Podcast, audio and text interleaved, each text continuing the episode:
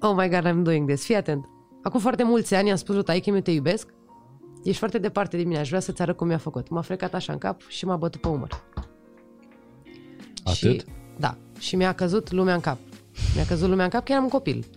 Și țin și acum minte ziua aia. Eu cred că dacă el o să vadă podcastul, o să zică, du-te, domne, nu e adevărat, n-am făcut așa ceva. Foarte multă vreme uh, m-am ascuns să vorbesc despre chestia asta și am fost cât se poate de reținută și să zâmbesc așa, să trec peste subiect, pentru că tot timpul a existat, dar ce o să zică lumea? Dar o fac pe mama de rușine, îi rup sufletul lui mama și chestii de genul. Și mi-am dat seama, mă, dar al meu, sufletul meu nu contează, că până la urmă al meu e rupt. Ce a stârnit asta este că sâmbătă gemenele mele au împlinit 3 ani și taică mi mi-a dat un mesaj cu la mulți ani. E foarte fake, oricum. Lucrez într-o industrie care Păi asta de zic, multe ori că- mă dezamăgește. Da, sunt momente în care mă oftic. De ce au mă altele 300.000 de follower când să mor eu nu văd nimic de la ele? Bă, dar să știi că nu e problema ta, e fix problema lor. Așa e.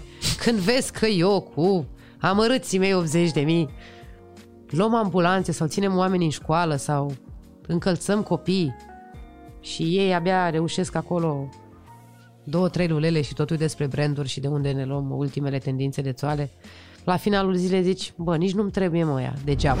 Salut, sunt Mihai Morar. Bine ați venit la Fain și Simplu. E momentul ăla când sunt în stare să vă arăt ce am muncit în ultima săptămână, eu împreună cu colegii mei. Dar în primul rând trebuie să vă mulțumesc că ne permiteți luxul de a face în primul rând ceea ce ne place și în al doilea rând că ne susțineți pe canalul de YouTube. Vă mulțumim pentru fiecare abonat în plus pe care îl avem. Mulțumim pentru toate comentariile, share-urile. Știu că acest podcast se dă, cel puțin unele episoade, se dă din mână în mână ca pâinea caldă. Și mulțumim că împărtășiți cu prietenii voștri că acest subiect, acest podcast devine subiect de discuție, de conversație între voi. Dacă aceste conversații pe care le port aici cu invitații mei nasc alte conversații, înseamnă că îmi găsesc un sens din asta. Și găsesc tare mult sens și în comentariile pe care ni le lăsați. Mai devreme citeam comentariile de la episodul cu Petronela Rotar și mi-am notat două. Aș vrea neapărat să le mulțumesc tuturor, dar să le citesc pe acestea două. Primul este comentariul Laviniei, care îmi scrie Suntem toți la fel, dar în același timp atât de diferiți. Fiecare este o poveste în continuă scriere până la ultimul suflu pe acest pământ. Este uluitor să asculți prin ce trec semeni de-ai noștri, situații prin care nici nu te-ai gândi. Mulțumesc pentru acest podcast, aduce oameni minunați pe teme pe care îi redescoperi din alte perspective. Și îi mulțumesc și Silvanei că mi-a lăsat după ce a urmărit episodul, vorbele astea în comentarii, de fiecare dată când te ascult pe tine sau invitații tăi, la final mă gândesc ce fain și simplu a fost. Nu cred că puteai să alegi un nume mai bun și mai autentic decât acesta. Mulțumesc pentru tot ceea ce faci. Îți mulțumesc și ție, Silvana, și mulțumesc tuturor celor care ajută ca această comunitate fain și simplu să crească și, repet, mulțumesc că ne dați luxul să facem să muncim ceea ce ne place. Și pentru luxul de a face exact ceea ce ne place, mulțumim de asemenea și partenerului nostru din această săptămână. Episodul de astăzi este susținut de Avincis, alături de care am creat și aceste cutii din lemn pentru vinurile de colecție pe care le dăruiesc invitațiilor podcastului Fain și Simplu. Crama Avincis de pe domeniul Dobrușa din Drăgășani este așezată pe o colină mângâiată de soare și a fost inaugurată acum exact 10 ani, în 2011, când a început și producția primelor vinuri.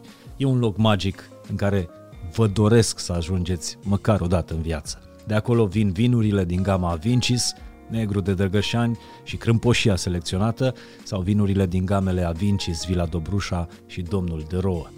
Îmi place tare mult povestea Vincis, pornind de la denumirea care vine de la latinescul vinco, vincere, adică a învinge, până la caracterul puternic al vinurilor manifest pentru a învinge dificultățile și a te bucura de victorii. Descoperiți povestea asta de familie cu pasiune pentru vinuri și lucruri bine făcut pe avincis.ro sau pe Instagramul Avincis Winery și puteți continua povestea la un pahar de vin urmărind episodul fain și simplu de săptămâna asta. Exact asta e și esența poveștii invitatei mele. Puterea de a învinge dificultățile și a te bucura de victorii. Cum a ajuns de la prezentatoarea de știri, care își dă demisia în direct la TV, la a fi proclamată în urmă cu doar câteva săptămâni Digital Diva of the Year, exact asta este povestea aluzivei. Bine ați venit la un nou episod al podcastului Fain și Simplu. Invitata mea de astăzi are trecut în CV uh, următoarele uh, ocupații. Prezentator, reporter, impresariat artistic, editor, redactor, event planner, PR manager, administrator site, translator, celebrity coordinator, scouter, textier, iar uh, prezentarea ei de pe site-ul personal este activist social, creator de conținut și mamă de trei. Ea este aluziva. Bine ai venit la Fain și Simplu. Mulțumesc! Încă de la primele episoade ale acestui uh, uh podcast, în comentarii, lumea ne spunea invit-o pe aluziva, invit-o pe aluziva. Ce tare, nu știam. Vorbesc serios, da. Nu știam. Mulțumesc, mă bucur. Înseamnă că au insistat mult dacă sunt astăzi Nu, nu, nu, dar noi nu, n-am făcut niciodată treaba asta la insistențele, la presiunea exterioară. Dau seama, da, da. Dar într-o zi, vocea mea interioară mi-a dictat că Că trebuie. Aș vrea să fii aici. Îți mulțumesc tare mult. Mulțumesc și eu. Chiar mă bucur mult că sunt aici. Chiar sonorată. Dar când ai avut timp să le faci pe toate astea și de ce le-ai făcut pe toate astea? Uh, ăla e CV-ul de când am început eu de la 19 ani cu presa, uh-huh. cu mhm. toate cele și sunt practic tot felul de încercări de ale mele de a-mi găsi drumul. Și le-am făcut pe toate. Adică mă suna un prieten, auzi, am pe cineva care deschide un bar și are nevoie de un PR. E fără bani, te bagi? Mă bag. Auzi, știu uh-huh. nu știu ce, te bagi? Mă bag. Uh, editor, administrator site, asta din perioada în care eu am lucrat la Playboy când eram în facultate și, mă rog, a rămas pe vechi, cum s-ar spune la mine pe blog, că uh-huh. de mhm. acolo bănuiesc că sunt informațiile. Exact de pe blog. Că nu eram, uh, adică nu țineam uh, back-end-ul site-ului sau administrator site sună un pic ciudat, deci că eram administrator de blog. Dar de fapt eu mă uh, zi, mă ocupam de site, de content, colegii mei care scriau articole, eu le treceam, eu le urcam cu poze, cu toate uh-huh. cele. Da, deci toate sunt de până acum, de la 19 ani până acum. Da, ai inclusiv o școală de impresariat artistic. Da, da, am făcut cursurile când uh, Adi, uh, soțul meu, cum sună foarte ciudat, da, s-a apucat de muzică la 27 de ani. Eu în perioada aia lucram la Vocea României, că am făcut casting pentru Așa. Uh, mai multe emisiuni de Doamne, genul. Cât ai făcut? Da, asta nu o să fiu modestă, că e o realitate. Uh-huh. Sincer că m-am băgat ca o nebună cu capul înainte în tot felul de lucruri. Și am putut să-l ajut atunci cu contacte la case de discuri, cu contacte la tot felul de oameni, cu studiouri, cu știam pe toată lumea la toate matinalurile peste mm-hmm. tot, mai puțin pe tine, iată, yeah. așa. Și am zis, da, păi aș fi nebună să nu fiu managerul tău, că eu știu cum funcționează industria, îți dai seama, trei ani de vocea României, știu ce se cere, știu ce trebuie, numai că eu am și fixismul ăsta, că mie îmi trebuie diploma. Chiar dacă știam lucrurile astea, știam și ce înseamnă drepturi de autor, știam tot. Nu, eu am vrut omne și diplomă. Și când avea Matei al nostru, nu știu mai știu cât avea un an, cred, m-am dus și am făcut un curs la... Matei fiind copilul cel mare? Care acum are 5, 5 ani. ani. Da, da, era Matei mic. Păi când mergeam cu Adi la emisiuni sau la evenimente, luam și pe Matei în brațe, că n-aveam cine să-l lăsăm. Uh-huh. Da. Și de aia sunt și impresar artistic. Am avut PFA o perioadă. Am, am Dar n-ai ocupat de mai multe trupe. Vreun, vreun alt artist în afară de soțul tău? Uh, ba da, am lucrat o perioadă chiar cu Tavi Colen, dar foarte puțin. Da? Pentru că, da, aveam multe pe cap. Am lucrat cu Just Another Lie, dacă știi de George Bonea. Uh-huh. Da, au mai fost câteva propuneri, dar la un moment dat am renunțat că am rămas însărcinată cu fetele și deja eram gravidă cu fetele când mergeam la evenimente de ale lui și am zis nu mai pot, frate, să le fac pe toate. Da, înainte să ajungem la aluziva de astăzi. De astăzi, Digital Diva of the Year. Mulțumesc, da. Deși nu asta mă interesează, aș, aș vrea să vorbesc cu omul și cred că asta te-a și făcut pe tine uh, ceea ce ești, adică ți-a dat identitatea asta provizorie de Digital Diva of the Year. Uh, care a fost momentul din viață în care ai făcut cele mai multe lucruri sau cele mai multe din calificările astea le făceai în același timp? N-aș ști să spun că cred că ce, ce, pe cele mai multe dintre ele le-am făcut între proiectele mari. De exemplu, marele meu job, primul meu job mare în presă a fost Playboy, unde am lucrat 2 ani. După aia, următorul mare job a fost, să mă gândesc, Uh, cred că atunci a fost Digi24, Constanța, celebra mea experiență uh-huh. acolo. Și demisia în direct. Și da, și între ele, căutându-mi următoarea chestie pe care să o fac, am încercat mai multe. Am fost la un moment dat impresar chiar pentru o artistă mare din România, la o perioadă scurtă, care și-a luat bătaie când eram PR-ul ei. Serios? Da. Dar a fost tot așa și un cum proiect ai rezolvat scurt. criza aia de PR? N-am rezolvat nimic. Am avut telefonul închis două săptămâni și știa doar mama ce fac. pentru că chiar era mult pentru mine experiența aia și nu am uh, făcut nimic singură de capul meu, îți dai seama. Deci asta zic, uh, a fost așa ongoing, non-stop. Dar de unde tendința asta a ta de a face foarte, foarte multe lucruri? Oh, Chiar și în același timp. uh, da, mă simt ca la psiholog acum. Măi, uh, chiar zilele trecute am avut un meltdown pe Instagram, că cred că am ajuns într-un punct în care mi-am dat seama că galopez spre ceva ce încă am deja, ce, ce am deja de fapt fără acel încă. Bă, am avut întotdeauna setea asta de când eram mică să reușesc, să fac multe, nu știu, să o fac pe mama mândră de mine. Cred că mulți dintre noi au impulsul ăsta sau dorințele astea interioare. Și am ajuns acum în, în punctul în care nu mai am de ce să alerg, adică sunt căsătorită, sunt într-o relație bine, adică chiar ca tot omul ne mai ciondănim, dar sunt fericită lângă un bărbat pe care îl iubește și mă iubește, am copii, am o casă, am o mașină, am un loc de muncă, unde, Doamne iartă, mă mai duc? Către de ce timp? naiba nu sunt fericită? Sau Da. nu pot să mă bucur de asta? Exact. Și în anii trecuți, c- cred că munceam foarte mult tocmai ca să ajung aici. Sunt fiartă pe performanță, îmi doresc foarte mult să, să știu multe, să văd multe lucruri, să dețin multă informație. Nu știu de ce. E, e o chestie pe care mi-o doresc foarte mult. Chiar citeam zilele trecute că foarte mulți sportivi sau actori care ajung în punctul maxim al carierei, să câștige o medalie sau un, un premiu Oscar, știi că mulțumesc părinților. Da. Și de fapt în spatele acelei uh, recunoștințe pentru părinți se ascunde de fapt uh, țelul lor. Faptul că tot ceea ce au făcut, au făcut ca să-i mulțumească pe mama și de regulă pe tata, Da. în cazul sportivilor. Da, înțeleg. Și de fapt, uh, nefericirea vine abia după momentele astea de, uh, de vârf, când își dau seama că ei au atins un vis, dar n-a fost visul lor, ci al părinților. E posibil. Uite, să știi că în cazul meu uh, n-am, n-am fost constrânsă de părinți să aleg un anumit drum în viață. Am prieteni care au fost constrânși să aleagă o anumită facultate sau nu te faci tu artist, fă-te, nu știu, doctor, mm-hmm. știi? N-a fost cazul la mine, dar uh, a fost destul de uh, mare presiunea pe umerii mei să reușesc, pentru că maica mea a crescut uh, singură, practic, ai mei divorțați de când eu eram mică. Știu că mama a făcut foarte multe sacrificii. În momente în care eram mai nervoasă sau așa, mi-aducea aminte chestia asta și cred că a fost pur și simplu o dorință să să-i demonstrez că nu s-a chinuit degeaba, știi, că nu și-a sacrificat. A fost o mamă tânără care a trebuit să aibă mai multe joburi în paralel, să am și o Adidas sau să mă trimită în tabără în clasa 4 și cred că i-am simțit foarte mult suferința, știi? Și am vrut să o mulțumesc, să arăt că, băi, uite, nu degeaba ți-ai dedicat uh, viața. Și apoi separat cu taică meu, taică e absent în viața mea și cred că toată viața am alergat uh, după atenția și afecțiunea lui. Chestii dis- discutate și răz discutate la terapie, ca să-mi dau seama că poate ăsta e unul dintre motivele pentru care chiar continui să galopez, deși nu mai am de ce. De asta vreau eu să zic eu, să fac eu, să dreg eu, să strâng eu bani, să ies în față, să fiu... Na, ceea pot ce să este zic? admirabil, e că tot ceea ce faci tu, inclusiv pentru uh, cauzele sociale pentru care uh, te zbați, este admirabil.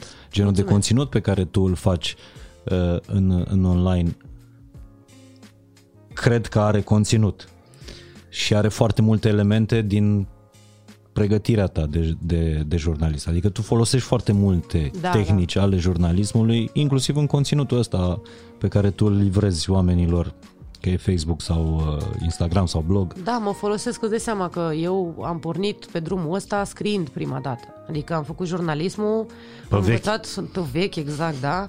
Am învățat prima dată să scriu, după aia am foarte mulți ani de scris pe blog, uh, am scris sute de articole cât am lucrat la Playboy, de toate felurile, nu numai chestii cu tentă sexuală, nu știu, recenzii de piese de teatru, de film, de, nu știu, mergeam la evenimente.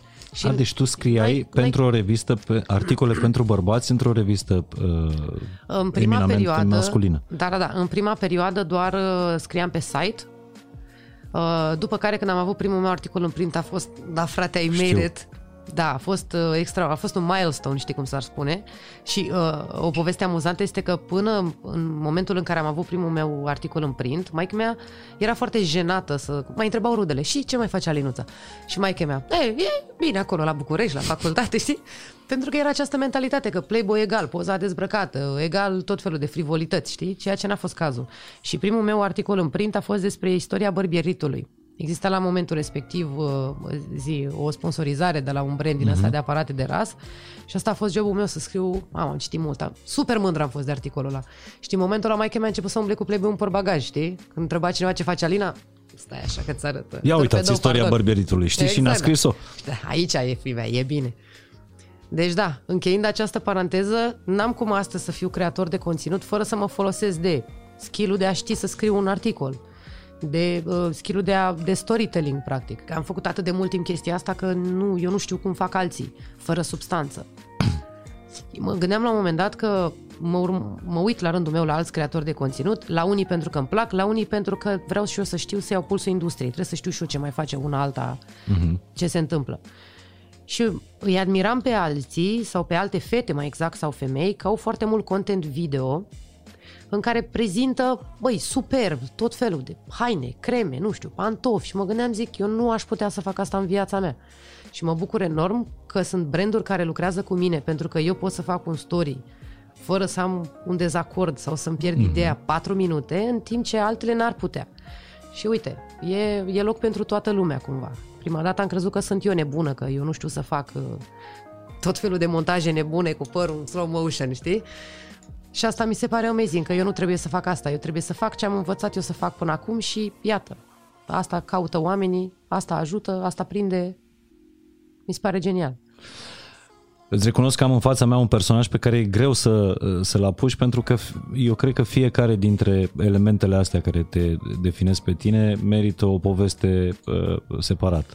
Fie, Mulțumesc! Uh, dar de-aia prefer să mă agăs de omul Alina uh, aluziva din, uh, din, din fața mea și să ne întoarcem un pic la, la ce spuneai tu, că uh, ai, ai vrut să le faci pe toate pentru a o mulțumi pe mama sau pentru a-i demonstra tatălui care, care a fost absent în, în viața ta. Și am văzut inevitabil storiile tale din ultimele zile uh, și căderea asta pe care, pe care ai avut-o din prea mult, prea multul pe care îl faci, din uh, toate obligațiile astea uh, sociale, parentale, contractuale, da. pe care trebuie să le, să le duci la bun sfârșit. Dar rana care mie mi s-a părut uh, cea mai, cea mai deschisă a fost uh, rana asta a lipsei tatălui. Da. Că în continuare nu poți să te împaci cu Ah, e foarte cu greu, asta. pentru că trec prin tot felul de stări.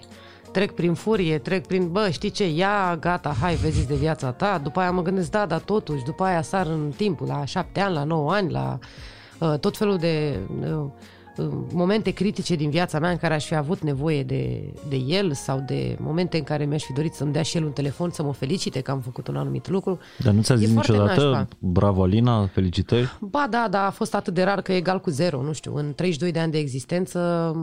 Eu am înțeles și e foarte ciudat că vorbesc despre asta, dar știi ce? Uh, mi se pare că prea multă lume suferă din motive similare. Până Uneori acum, fără să știe și asta mi se pare și mai da, greu. Iar ce am făcut eu zilele trecute pe Instagram a fost o terapie în grup, efectiv. Uh, am primit sute de mesaje de la oameni. Mi-au zis, băi, am început să plâng, am identică relația cu tata sau cu mama, sau uite, eu l-am pierdut pe tata, sau uite, n-am vorbit de 11 ani cu el, sau, sau, sau. Și a fost o chestiune extraordinară pentru că odată eu m-am golit și a doua oară am oferit din nou oamenilor care mă urmăresc contentul ăla pe care nu-l găsesc în altă parte, dar după care poate cu toții tânjim. Nu ar mai prinde și ce faci tu inclusiv, uh-huh. chestiunile astea profunde despre suflet, despre viață, dacă oamenii n-ar căuta. Și pe mine... Și oamenii nu caută influență, oamenii caută oglinzi în principiu. Poate că ai dreptate, n-am, da, da, n-am stat să mă gândesc niciodată la Sau asta, dar cu toții căutăm ceva în care să ne reflectăm, într-adevăr, să ne regăsim, să ne... Și toată, foarte multă vreme uh, m-am ascuns să vorbesc despre chestia asta și am fost cât se poate de reținută și să zâmbesc așa, să trec peste subiect, pentru că tot timpul a existat, dar ce o să zică lumea? dar o fac pe mama de rușine, îi rup sufletul lui mama și chestii de genul. Și mi-am dat seama, mă, dar al meu, sufletul meu nu contează, că până la urmă al meu e rupt, știi? Pentru maica mea, uite, că acum am mărit tata, am copii, știu ce înseamnă. Uh, e foarte e foarte greu să mă pun pe mine pe primul loc. Când de foarte multe ori suferința provocată de taică meu, când eram copil, o vedeam doar prin prisma mamei. Adică mă gândeam că, uite, ea muncește singură, ea mă crește, ea îmi cumpără lucruri, ea mă duce de mână la școală, ea mă duce la doctor. Și nu înțelegeam suferința aia copil fiind decât prin ce vedeam prin mama. Aia, acum azi mare și acum o văd și dau 200 de lei pe oră ca să mă asculte cineva și să mă învețe cum să trec peste chestia asta, știi? Dar uh, mi-aduc aminte o chestie și este atât de, Doamne, iartă-mă, că după storiurile pe care le-am făcut, aici mi-a dat un mesaj și din nou mi-a dat mie mingea. Ți-a dat mesaj zilele Da, trecute? da, da, da. Ok, I'm doing this. Și mi-a zis că dacă eu cred că este 100% adevărat ce am scris acolo, el își uh, acceptă soarta. Dar dacă am măcar 10% regret pentru ce am scris acolo, el e disponibil să vorbim dacă are un minut. Și a încheiat mesajul prin a spune măcar să aflu ce a stârnit uh, ura cu care ai scris aceste mesaje. Și ce a stârnit asta este că sâmbătă gemenele mele au împlinit 3 ani și taică mi mi-a dat un mesaj cu la mulți ani. Și credem, am avut casa plină de prieteni, nu ne-a lipsit nimic. Am avut mâncare, băutură, muzică, distracție, cadouri, totul bine, toată lumea fericită. Beți pe acolo, seara, distracție. Și eu aveam momente în care mă retrăgeam într-un colț și mi-aprindeam o țigară și mă uitam într-un gol și ziceam, de ce mă gândesc la asta? De ziua gemenilor. Da. De ce îmi pasă mie că nu mi-a dat el un mesaj? Uite-te, ce, uite-te în jur. Uite câți prieteni sunt aici. Uite câți oameni te iubesc pe tine, pe copiii tăi. Pe... Ce-ți lipsește? Ești aluziva. Ce n-ai? Ai de toate. De ce te blochezi în asta? Și a fost o suferință din asta pe care am dus-o câteva zile până am explodat. Partea nașpa e că genul ăsta de nu știu cum să o numesc, de greutate pe care o port în mine, iese când mi-e lumea mai dragă, știi? Am mai făcut eu niște storiuri la un moment dat, de cum ne, ne afectează comentariile nasoale primite pe, pe online. Stau eu liniștită, spăl vasele sau întind hainele copiilor și deodată îmi- îmi vine în cap. O Ești pungă. proastă, du-te în golo, știi? Sau uite ce urâtă ești, sau ce cu părul ăla la tine, sau... Și mă gândeam de ce mă sabotează creierul în halul ăsta. Și cât de nasol este că genul ăsta de traume sunt conștientă deja și mi-am făcut research-ul și deja știu cu terapia că nu vor trece niciodată, trebuie doar să învățăm să trăim cu ele și să ne afecteze cât mai puțin. Which is, e trist cumva să te gândești că nu o să se vindece niciodată acolo, trebuie doar să nu mai zgândări sau să nu mai existe stimuli. Și mă gândeam că dacă nu mi-ar fi dat mesajul ăla, eu aș fi fost completely fine acum. Dar mesajul ăla m-a dat și mai tare. Adică Plecat. te-ai descărcat în story-uri, ți-ai Da. spus povestea, ai spus lipsa despre lipsa tatălui în, în copilărie și inclusiv acum Da, da. și imposibilitatea de a te împăca într-un fel cu el.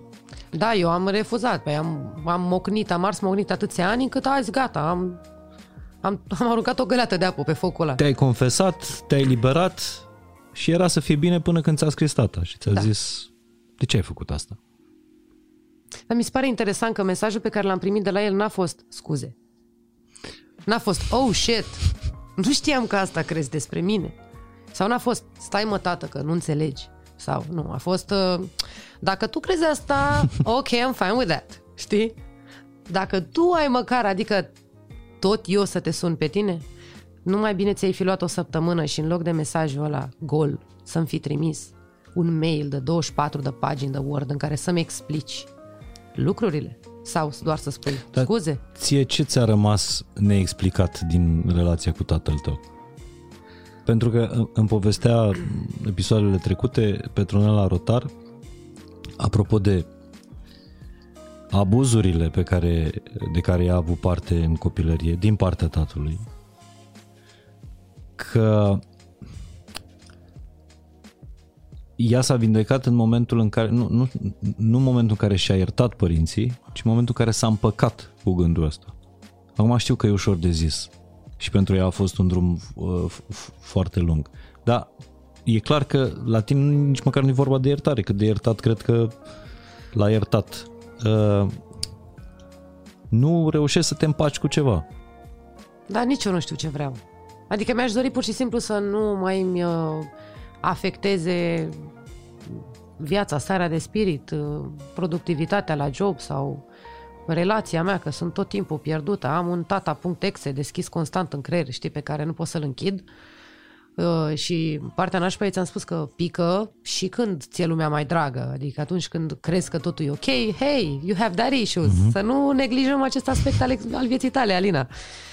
Um, nu, nu știu ce aș vrea acum. Cred că simt nevoia, am și spus, am, am, când eram copil nu înțelegeam, mai deschideam subiectul câteodată. N-am nevoie să știu de ce între el și mama lucrurile s-au sfârșit așa. Pentru nu că este, e povestea lor, nu Nu mi este dator cu felul în care s-a purtat cu mama. Îmi este dator cu de ce nu ai fost alături de mine. Uh, de ce când veneam la tine era totul ok, dar după aia nu mă mai sunai cu lunile. Uh, de ce n-ai, uh, când am ieșit de la BAC, nu erai în curte? De ce când... Da, tu, tu, știi? toți anii copilăriei tu ai continuat să Adică el a fost prezent în viața ta cumva. Da, cumva, de două ori pe an la telefon, când mai ajungeam eu... Deci cumva. Când mai, da, când ajungeam eu în, când stau în București de la 18 ani, când mă mai duceam pe la Constanța, dacă era acasă sau dacă era în țară, că el lucrează în afară, treceam pe acolo și stăteam câteva ore la o glumă, la o bere, la o cafea, dar în rest atâta. Cred că am și probleme. Uite de ce spuneam asta. În toată adolescența mea, eu am învățat, nu, nu nu scrim prize. Dar în rest, mi-am mai risit singură caloriferele. Mi-am, știi, m-am descurcat singură că mi s-a spart o țeavă. Uh, eu am fost pentru mine, pentru că n-am venit în București de tânără. Uh, Maica mea, chiar dacă era la un telefon distanță, nu era lângă mine. Eu am fost și mamă și tată, eu m-am descurcat ai, și cu mașina în service și cu... Ai o energie masculină foarte puternică. A trebuit să-mi o creez, pentru că maica mea, în uh, eforturile ei de a compensa lipsa tatălui, s-a transformat în ceva androgin, să spunem, știi? Adică era uh, și sensibilă și mămoasă și iubitoare, dar totodată era și dură, era și, nu știu, încercând într-un soi de echilibru să compenseze. Și în momentul în care am crescut și am plecat de lângă mama, a trebuit eu să devin toate aceste trăsături, nu știu. Și e nașpa pentru că, uite, an mai târziu, uh, da, se manifestă și în aspecte pozitive, dar și în aspecte negative. De exemplu, eu îl împung pe al meu și mă iau de el că vreau cumva să suplinească ceva ce eu n-am avut în copilărie. Da, și dar știi discutam... ce e mișto? Că ești conștientă de lucrurile astea. Sunt conștientă și uh, e mișto că și eu sunt lângă un om care e deschis și vorbim despre ceea ce simțim și ce gândim dar e și foarte obositor totodată. Să am așteptări ca alții să-mi umple mie niște goluri pe care nu le-au cauzat ei la 32 de ani când eu ar trebui acum să mă concentrez pe căsnicia mea, pe copiii mei, pe afacerea mea, pe ce fac eu în online, nu să aștept de la alții să umple niște chestii, e... Dar dacă... Deci, da. Dacă Mamă, ce mai pornit! Da, iartă-mă. Sper, să nu, nu, sper doar să nu regret că uh, fac acest oversharing, dar până la urmă, YOLO, știi, vorba Nu, mea. că vorbim despre tine, nu despre tată. Despre mine, da. Uh, și despre nevoile tale. Și tocmai uh, asta voiam să, să te întreb acum. Dacă, dacă eu aș fi tatăl tău și te-aș suna și nu ți-aș uh, cere scuze, dar te-aș întreba ce nevoie ai de la mine, Alina? M-am gândit la asta. Cred că am nevoie să-mi recunoască privindu-mă în ochi că a greșit sau că îi pare rău că n-a deci, fost acolo. scuze. Da, clar. Ai mei s-au, uh, m-au făcut când erau foarte tineri. Mai că mi avea 21 de ani, dar mi 20. Eu înțeleg că, având în vedere vremurile în care trăim acum, ce e inteligență emoțională, ce e? Habar n-aveau de capul lor, erau într-un regim în care pur și simplu lucrurile stăteau altfel. Nu pot să judec un uh, băiat de 23 de ani că n-a știut să managerieze o căsnicie și viața cu un copil și ce presupune, nu știu, toate responsabilitățile astea. Deci de asta nu aștept să, adică înțeleg de ce el a avut anumite comportamente, dar totodată au trecut 30 de ani în care totuși uh, afecțiunea a fost foarte rară. Oh my god, I'm doing this. Fii atent. Acum foarte mulți ani am spus lui taică eu te iubesc. Ești foarte departe de mine, aș vrea să-ți arăt cum mi-a făcut. M-a frecat așa în cap și m-a bătut pe umăr. Atât? Și, da. Și mi-a căzut lumea în cap. Mi-a căzut lumea în cap că eram un copil. Și țin și acum minte ziua el. Eu cred că dacă el o să vadă podcastul, o să zică, du-te, domne, nu e adevărat, n-am făcut așa ceva. Zic eu sigur că asta s-a întâmplat. Pentru că avem realități diferite. Da, și pentru că pentru el, probabil această lipsă de m, afecțiune manifestată e ceva obișnuit. El Dar n-are poate de ce el să așa țină știe minte. să-și manifeste afecțiunea. Iubirea Așa e. poate nu Am a ajuns învățat să... să facă mai mult de atât. În viața mea, emoțional vorbind, spiritual și cu toate cele, am trecut prin mai multe etape.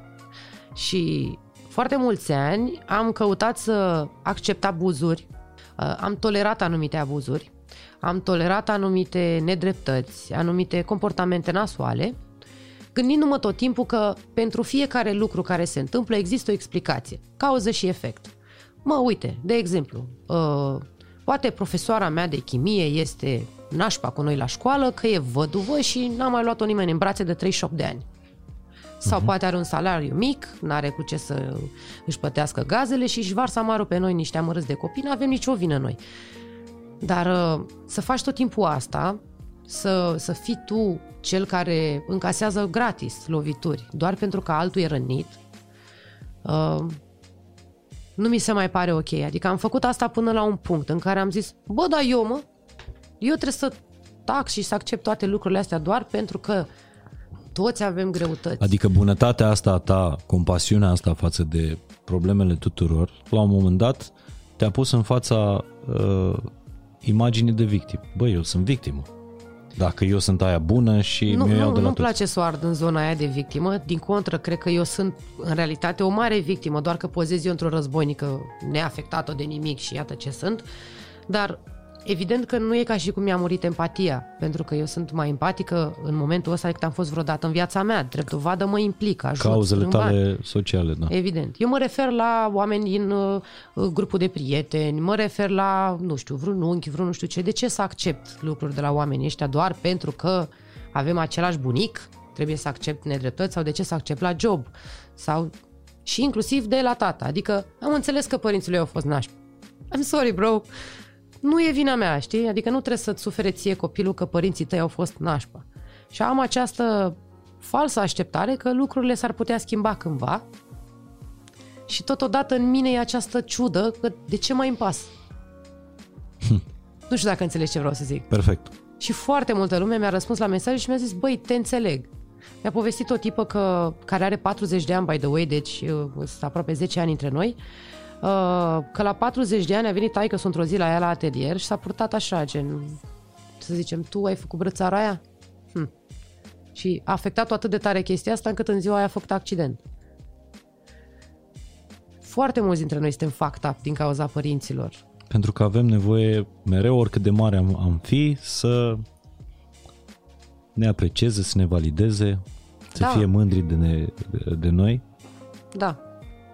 Dar totodată ți-am zis, este și foarte obositor. Aș vrea să let go pur și simplu și să-mi văd de viața mea. Dar ceea ce ai făcut tu în dezvoltarea ta ca om, mi se pare incredibil. Nu știu câtă terapie ai făcut, nu știu câtă... Puțină, să știm. În primă fază doar am citit eu multă Pentru că tu psihologie n-ai urmat și... tiparul uh, unei persoane care are rana asta a lipsei tatălui. O fată cu... Ce, Că nu fac striptease la asta. Nu, nu, nu, nu, nu mă refer la asta, dar uh, de regulă îți cauți, e clișeu, dar îți cauți în, în bărbați exact imaginea uh, tatălui care a lipsit, Uh, de regulă îți cauți persoane indisponibile emoțional, Al meu a fost așa un pic la început, să știi. l-ai disponibilizat după aceea. Da, da, da, ne-am disponibilizat reciproc, dar era mult mai tineri. și Adică Relația era dintre altfel. tine și Adi mi se pare...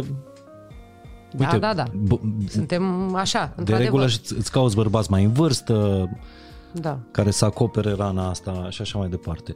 Dar tu ai o căsnicie cu un bărbat care mi- mi se pare că e cât se poate de disponibil Da. uh, emoțional.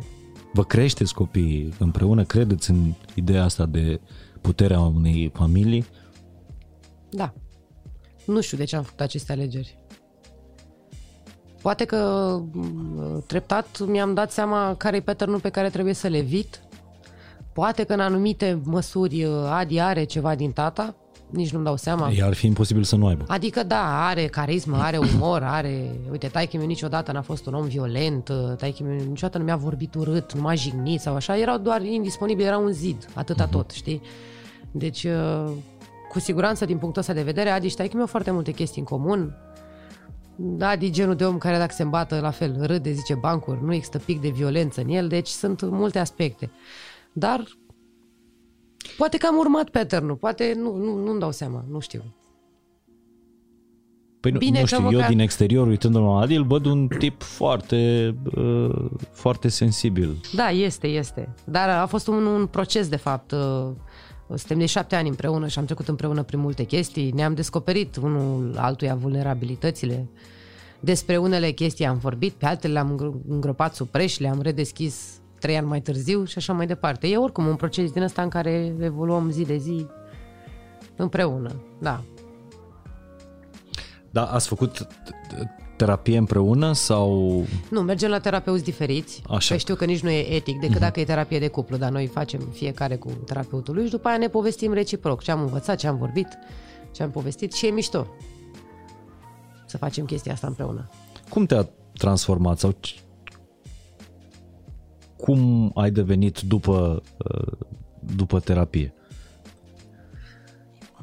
Ah. Și de ce ar trebui să meargă lumea? În primul rând am înțeles. E o lecție pe care cred că mulți dintre noi trebuie să o învețe, că noi nu suntem uh, responsabili de ce cred alții despre noi, nu suntem responsabili pentru așteptările pe care le au ei de la noi. Dacă în general asta vine din partea părinților, dar bineînțeles că nu intră maica mea în discuție, dar dacă maica mea ar fi vrut ca eu să fiu medic, nu e de datoria mea să îndeplinesc asta, chiar dacă ea m-a, m-a ținut la școală, mi-a dat să mănânc și așa mai departe.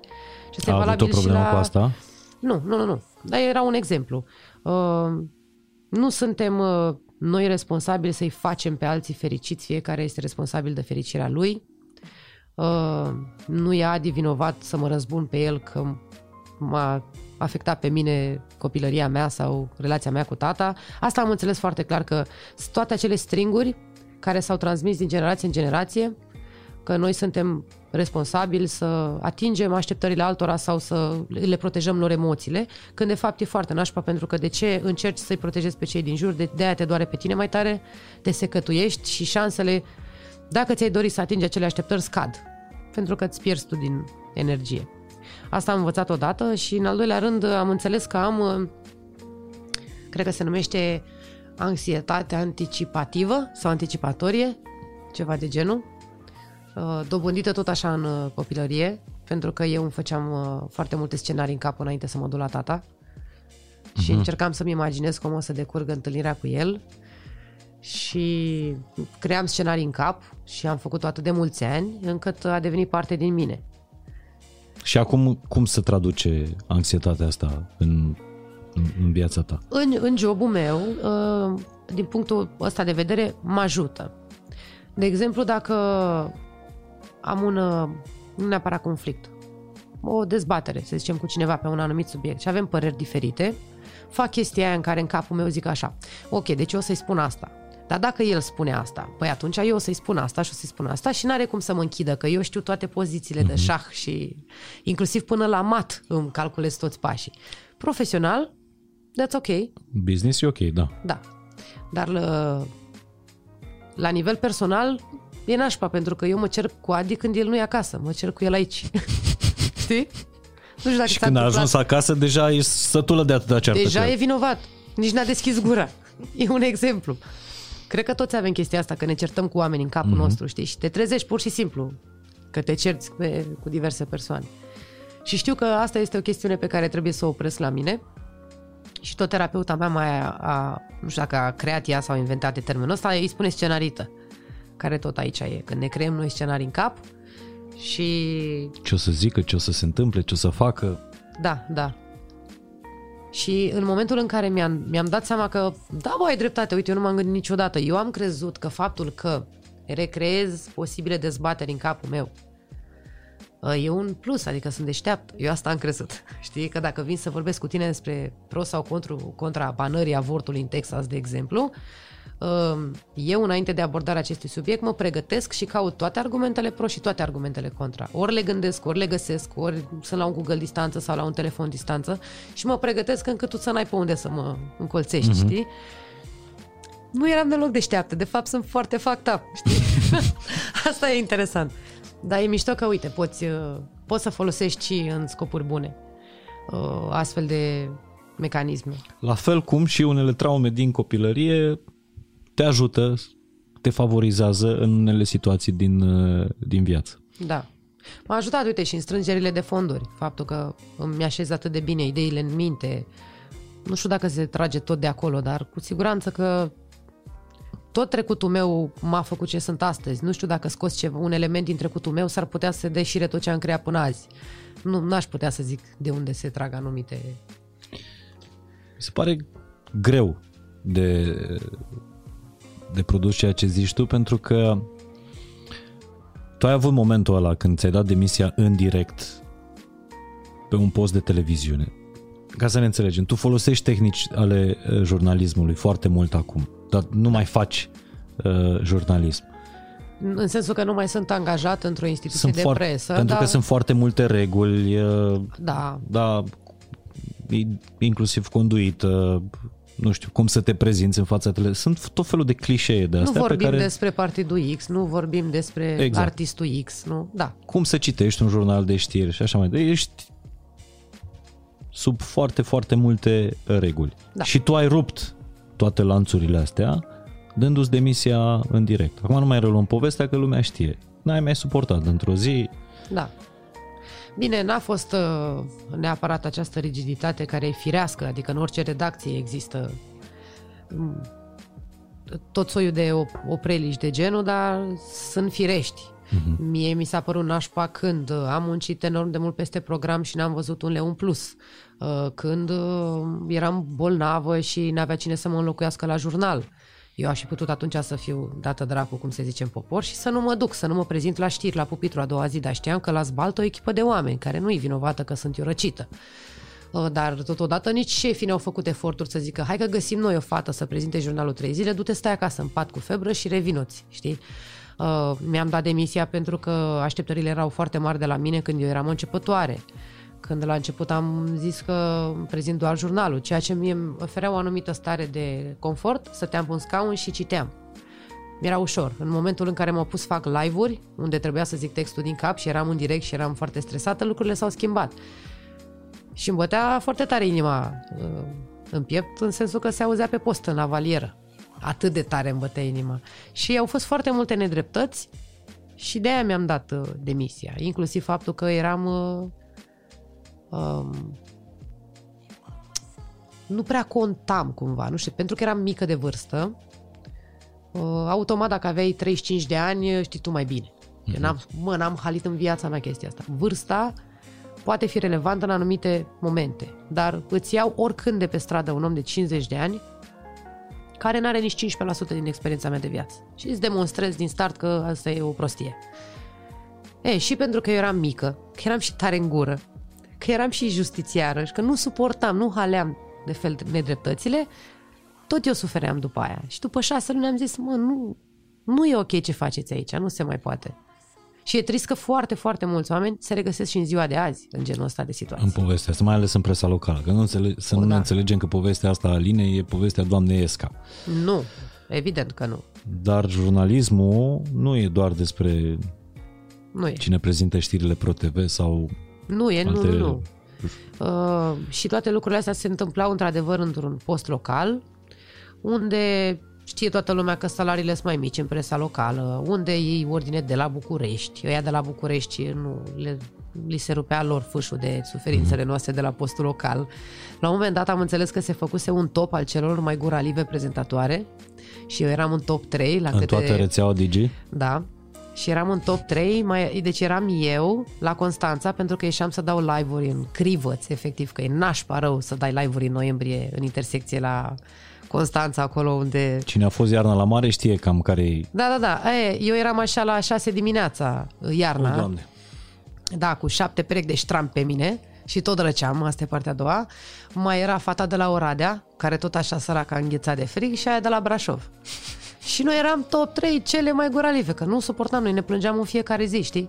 Ce nașpa că noi eram prezentatoare de știri, eram plătite pentru acest post, dar eram și reporter din oră în oră, mai, mai că nu mai dădeam și cu mopul când închideam lumina la final de program, știi? Și uite mă, că noi trei eram... uh, Deci la tine n-a fost neapărat o nesuportare a autorității. Nu, nu, nu, nu.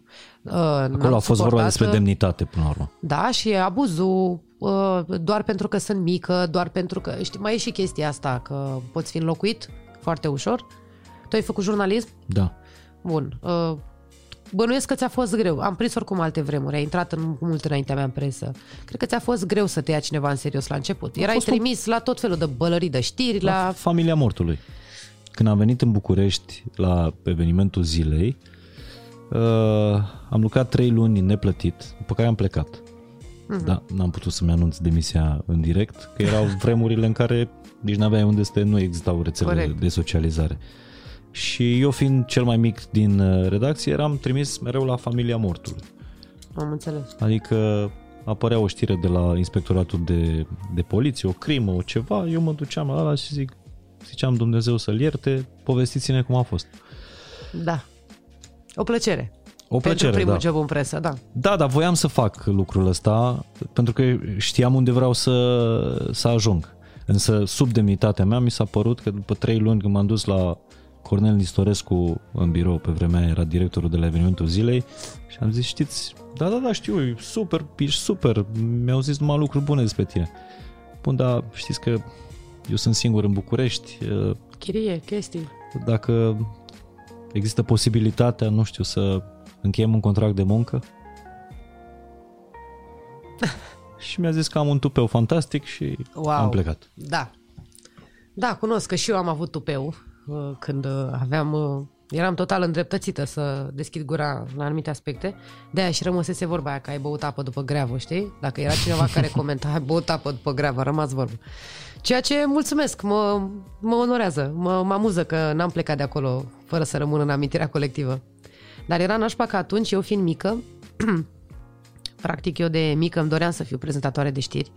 Am învățat, m-am dus la facultate, am făcut școala de televiziune la IMA, toate alea. Știu visul. Tot, uh, da, că acolo voiam să ajung. Și a fost totodată și un dat cu capul rău de tot, pentru că eu îmi doream să ajung undeva, dar nu știam exact cum o să fie și mi-am dat seama când eram acolo, bă, dar eu de fapt nu vreau chestia asta. What is this? Stai puțin, că eu mi imaginam altfel fiind copil în fața televizorului. Mm-hmm. Asta e partea a doua.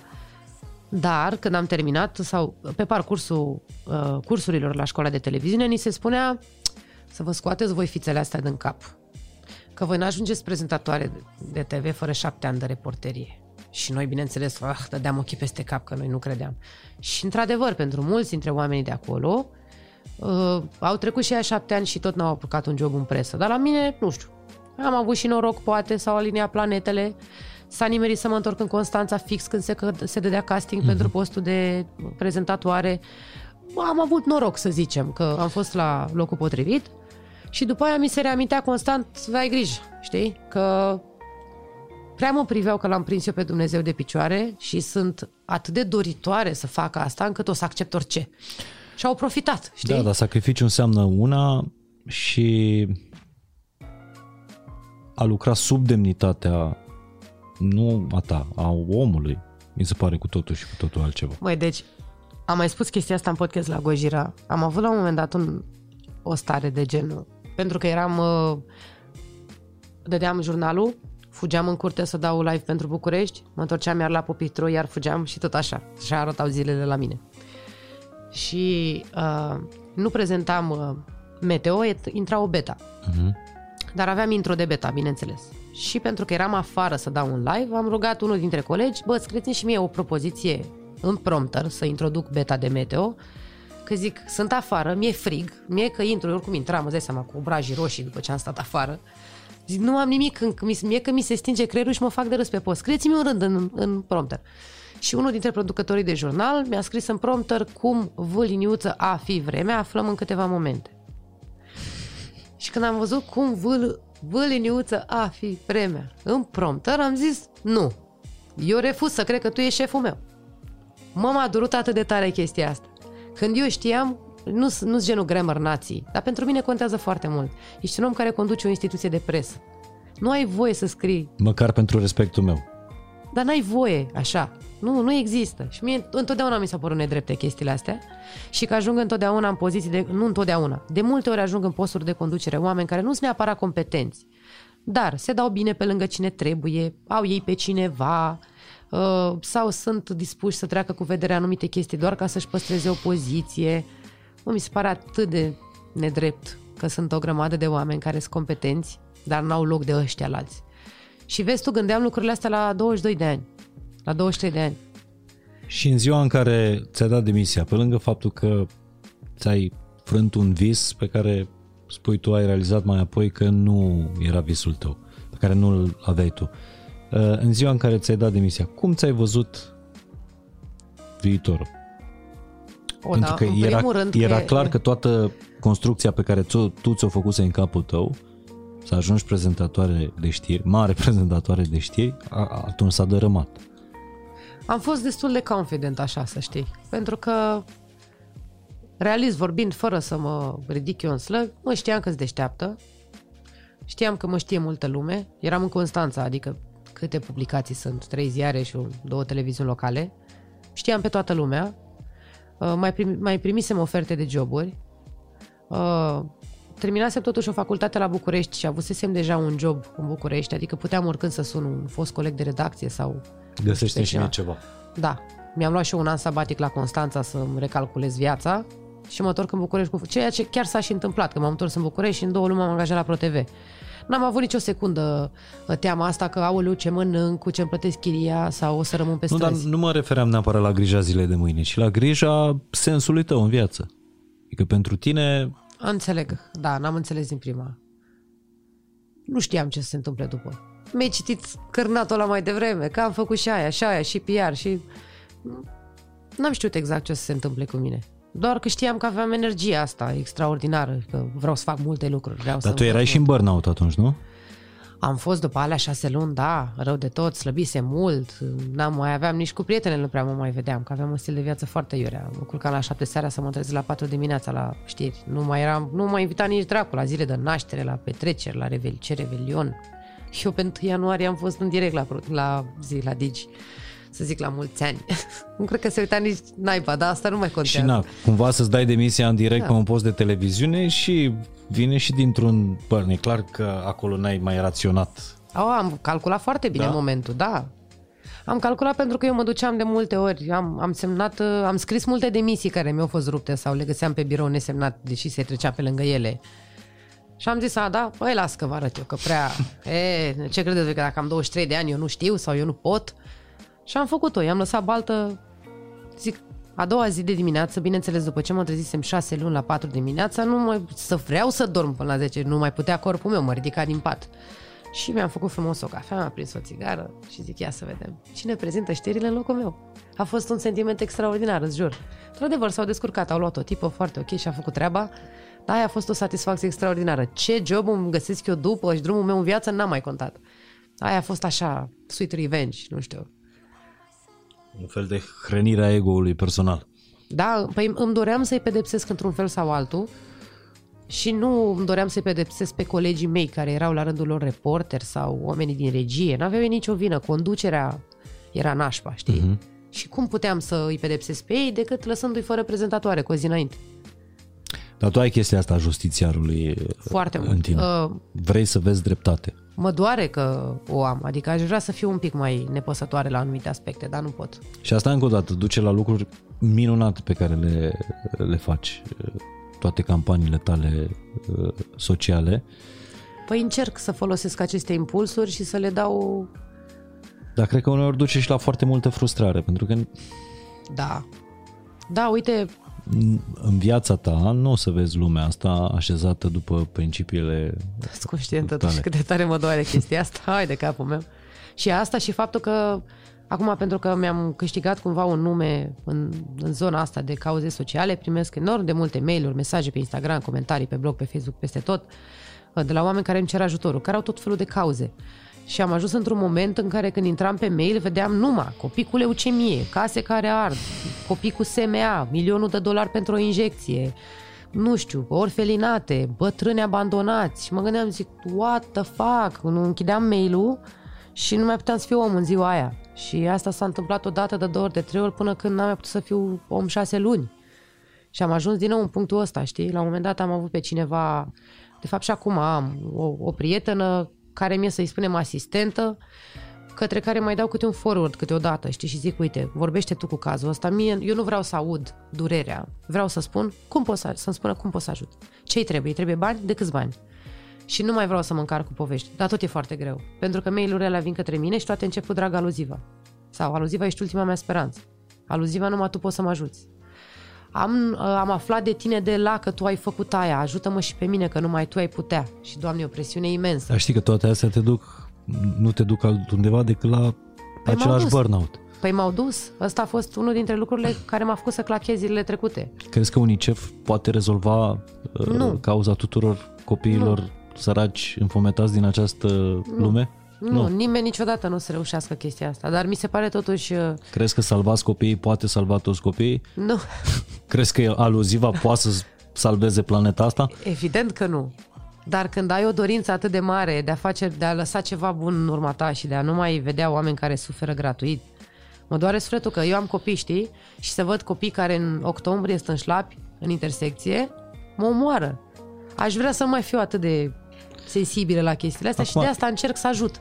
Nu pot pe toată lumea, învăț să accept asta, să nu mă mai doară, să nu mă mai... Dar e foarte eu nu greu. Pot, eu nu pot să îți dau un sfat, pot să-ți dau, să, pot să spun povestea mea.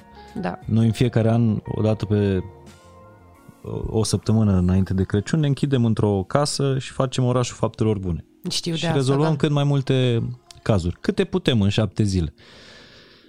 Și cea mai grea parte e din ultimele ore de stat în casă, când vin foarte multe mesaje. Știm că avem nerezolvate o grămadă de cazuri. Se înscriu peste 1000 și noi putem să rezolvăm, nu știu, până la 100. Oho, Mii 100. sau mari. Ok. Uh, și mai mult, când sună părinții copiilor bolnavi de regulă și spun că erați ultima mea speranță, știi? Păi, Mamă, da, te omoară chestia asta. Că și da. pentru noi e Crăciunul, visam la un Crăciun bun pentru copilul meu și am avut problema asta câțiva ani la, la rând, eram terminat, eu, eu n-am avut Crăciun, adică nu puteam să mă bucur de Crăciun pentru că ajungeam la copiii mei și în loc să mă bucur de ei, mă întristam că Alții. am ieșit din casă și că nu am rezolvat aia, n-am rezolvat povestea acelui copil, le, le și știam poveștile. Și stăteam așa, într-o stare de legumă vreme de o săptămână, până aproape de, de Revelion. Până că mi-am zis, băi, atâta putem. Știi, gândul ăsta. Da. Păi nici UNICEF nu poate să rezolve toate, Așa e. toate problemele. Aici Știi încep, vreau și eu la aici orașul faptelor bune. Te așteptăm cu mare drag, să, să facem și anul ăsta. Vreau și eu să fac cu voi acolo. Îți mulțumim tare mult. Dar hai să ne întoarcem la ce cauzează toate lucrurile astea și o să mai vorbim despre cauzele tale uh, sociale. uh, despre faptul că toate lucrurile astea te-au adus, iată, iarăși în punctul de burnout, la fel cum ai fost și acum câteva luni am văzut un vlog de-al tău uh-huh. pe YouTube. Ăla e punctul în care am început terapia. După Acum aia, șase luni? Da, am făcut câteva luni, după care m-am oprit pentru că ne-am mutat din uh, adunații Copăceni unde stăteam înapoi în București. A fost o perioadă în care am avut enorm de multe campanii, înscrieri la grădiniță, drumuri cu mașina, cu cărat tot felul de lucruri, încât am zis mai stau un pic cu terapia, lasă să-mi rezolv alte alea și după aia mă duc la terapie și cred că am greșit. Cred că n-ar fi trebuit să mă opresc și cred că acum am nevoie mai mult ca înainte de de terapie, dar după ce plec de aici o să sunt terapeut, o să fac programare pentru că am ajuns să-l bălăcăresc pe tata pe Instagram, deci e clar că am nevoie de ajutor. Când o să vedeți episodul ăsta, să știți că aluziva va fi fost deja. Exact, la prima ședință. Da, nu mai știu ce m-ai întrebat. Te-am întrebat despre, despre burnout, pentru că e clar un, un semnal de alarmă în momentul în care odată la șase luni ajungi în, în punctul ăsta. Da. Și uh... de aici am și început povestea ta, că faci foarte, foarte multe lucruri și că vine un moment în care ori trebuie să le selectezi, ori că a găsi un terapeut mai bun sau Terapeutul a găsi mereu o rezolvare în terapeut nu e o rezolvare. Nu m-am dus eu unde ajuns de mult. În, după câteva ședințe deja am văzut niște schimbări remarcabile la mine. Uh, am văzut am, am asimilat foarte bine ce mi-a spus și deja am început să schimb acele lucruri. Și am crezut că sunt mult mai ok și pot mai stau o lună, două. Las că mă duc eu. Numai că fix în... Ăla era de fapt punctul cel mai vulnerabil când aveam falsa impresie că sunt ok și pot să continui. Și pe aia mi-a luat-o din nou, știi? Și m-a culcat la loc. Dar povestește-mi o zi din viața ta. O zi din viața mea acum e destul de ușoară, să zicem, în comparație cu trecutul. Acum ne trezim pe la 6 jumate, 7, eu și Adi, se trezesc copiii, de fapt ne trezesc ei că vin buluc peste noi în pat, mami mi-e foame, mami mi-a făcut caca, mami, mami, mami. Uh, coborâm, poate avem timp să ne facem o cafea, să mă o țigară, dacă nu cumva trebuie deja să îmbrăcăm să plecăm la grădiniță. În ultima perioadă doar Adi se duce, că eu am uh, alte chestii de făcut, am campanii, am de făcut livrabile, am proiecte, am cazuri sociale, am tot Campanii felul de lucruri. însemnând uh, activări Proiecte pe... din care fac bani, da. pe social media. Contracte cu tot felul de agenții și branduri și, bineînțeles, muncesc. Și pentru unele am descris pe blog, pentru altele am de făcut 100 de poze, pentru altele 1000 de story sau eu știu, în funcție de campanie. Deci asta, în general, prima dată de dimineață ne ocupăm de copii, după aia mă duc în cameră, mă închid acolo cu laptopul, lucrez 3, 4, 5 ore, depinde cât. În timpul ăsta mă gândesc că vin copiii de la școală, de la grădiniță și că trebuie să fac ceva de mâncare. Deci cam pe la un patru jumate, 5 de ale mă opresc din orice am de lucru, pentru că trebuie să cobor să fac mâncare, că intră Adi cu copiii la 6 uh-huh. pe ușă. Și după aia aici diferă în fiecare zi. Ori ne jucăm, ori uh, stă Adi cu copiii că am eu treabă, ori invers. Ori poate altă dată mergem în parc. Dar o ținem așa până la șapte jumate când culcăm fetele și la 9 jumate pe Matei. Înainte era, în schimb, în o nebunie totală, ca să nu mai spun că în timpul ăsta fac și curat, adică între o ciorbă și un dat cu mopul, răspund uh-huh. la un mail, mai fac un story, mai strâng niște bani de o ambulanță, cam asta e. E, o, e un haos frumos, e productivitate, dar na, se și vede, sunt urmări. Și înainte de a merge copiii la grădință era mult mai greu pentru că mai aveam și chestia aia în care trebuie să și culc de prânz. Trebuie să și schimb de 10 ori pe zi. Trebuie să le fac, uh, acum norocul nostru e că merg la o grădiniță unde au mesele incluse și atunci mm-hmm. seara doar le mai dăm un griș cu lapte sau o omletă sau un fruct, lejer. Dar înainte aveam și de făcut uh, mic dejun prânz, cină și două gustări între. Am văzut că v-ați mutat de la țară, era să zic, mă rog, de Da, lângă de la țară, București, da. v-ați mutat din nou în, uh, în oraș. Da. Mă întreb de ce, probabil. Da, ceva n-a funcționat. Uh, Mă rog, pot să înțeleg ce, dar vreau să aud de la tine. A fost ideală perioada în care am stat în adunații Copăceni cât eram uh, eu însărcinată cu fetele și Acum Matei înceți cu mic. pandemia? Uh, nu, Nu. nu, nu, ne-am mutat N-ai- înainte. Practic, uh-huh. acum fetele au trei ani, ne-am mutat în adunații Copăceni când eram însărcinată cu ele. Noi stăteam în București într-o casă unde aveam două camere, care erau perfect ok, când eram doar noi cu Matei. Dar când au apărut fetele am zis, nu, nu avem cum, ce doamne iartă-mă, nu suntem ca social să stăm atâtea suflete în două camere, mai aveam și un câine, știi?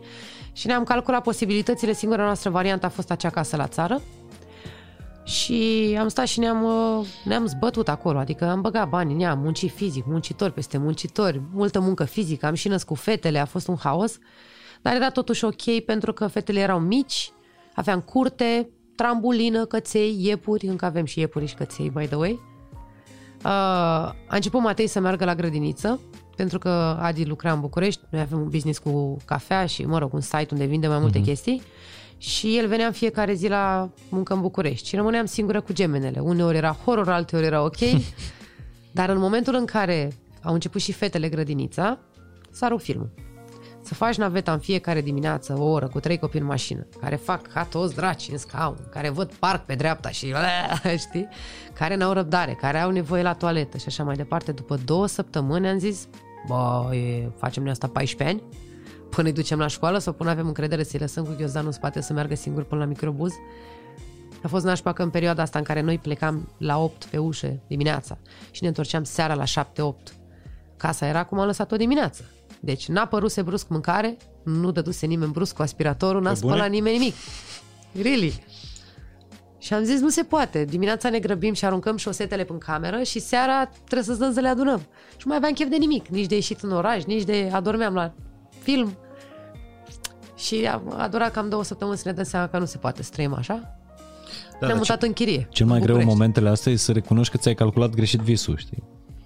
Păi dar Sau că ți-a dat n-aveam, cu- n-aveam de unde să știm lucrurile astea. Plus că noi ne comparăm întotdeauna cu oameni care stau la țară, care au copii mai mari, pentru că dacă și gemenele ar fi avut acum 5 ani, ar fi fost mult mai ușor. Pentru că e ideal ce spui tu. am găsit o căsuță la țară, ne-am făcut-o așa cum am vrut noi, Dar era cuticică, super, ne-am... aveam curte și copiii aveau, erau casă mai mare, aveau loc de joacă și cameră de joacă. Cumpăram lapte proaspăt de la vecini, Și brânză după aia- proaspătă. Peste visul ăsta vii și suprapui realitatea. Exact. Realitatea de a nu avea o farmacie în localitate, de a nu avea un magazin non-stop Sau o grădiniță, sau o grădiniță. cum Exista, îți dorești dar tu. nu, nu-mi doream uh, nivelul ăla de educație, că nu vreau să sune că sunt cine știe ce, dar mi-aș fi dorit Ești cu aluziv siguranță... da, da, da. Mi-aș fi dorit cu siguranță o grădiniță unde să știu că ei au toate nevoile. Pentru că știu, realmente, m-am implicat în atâtea campanii care privesc uh, zi, unitățile de învățământ din mediul rural, știu ce înseamnă. Eu n-aș vrea să-mi supun copiii la frig sau la profesori slab plătiți sau nepregătiți. Fără să fiu rău. ce ai învățat din sau... povestea asta? Care din ele? Asta cu ne mutăm la țară pentru că e frumos și după aia ne mutăm înapoi la oraș pentru că e mai util sau nu Și știu, mai, eficient. mai și mai eficient. puțin stresant, da.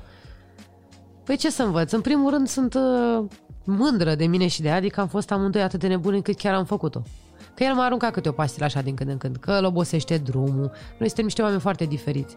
În drumul ăla de o oră, uh, Adi, care e un tip foarte implicat în trafic, el trăiește traficul.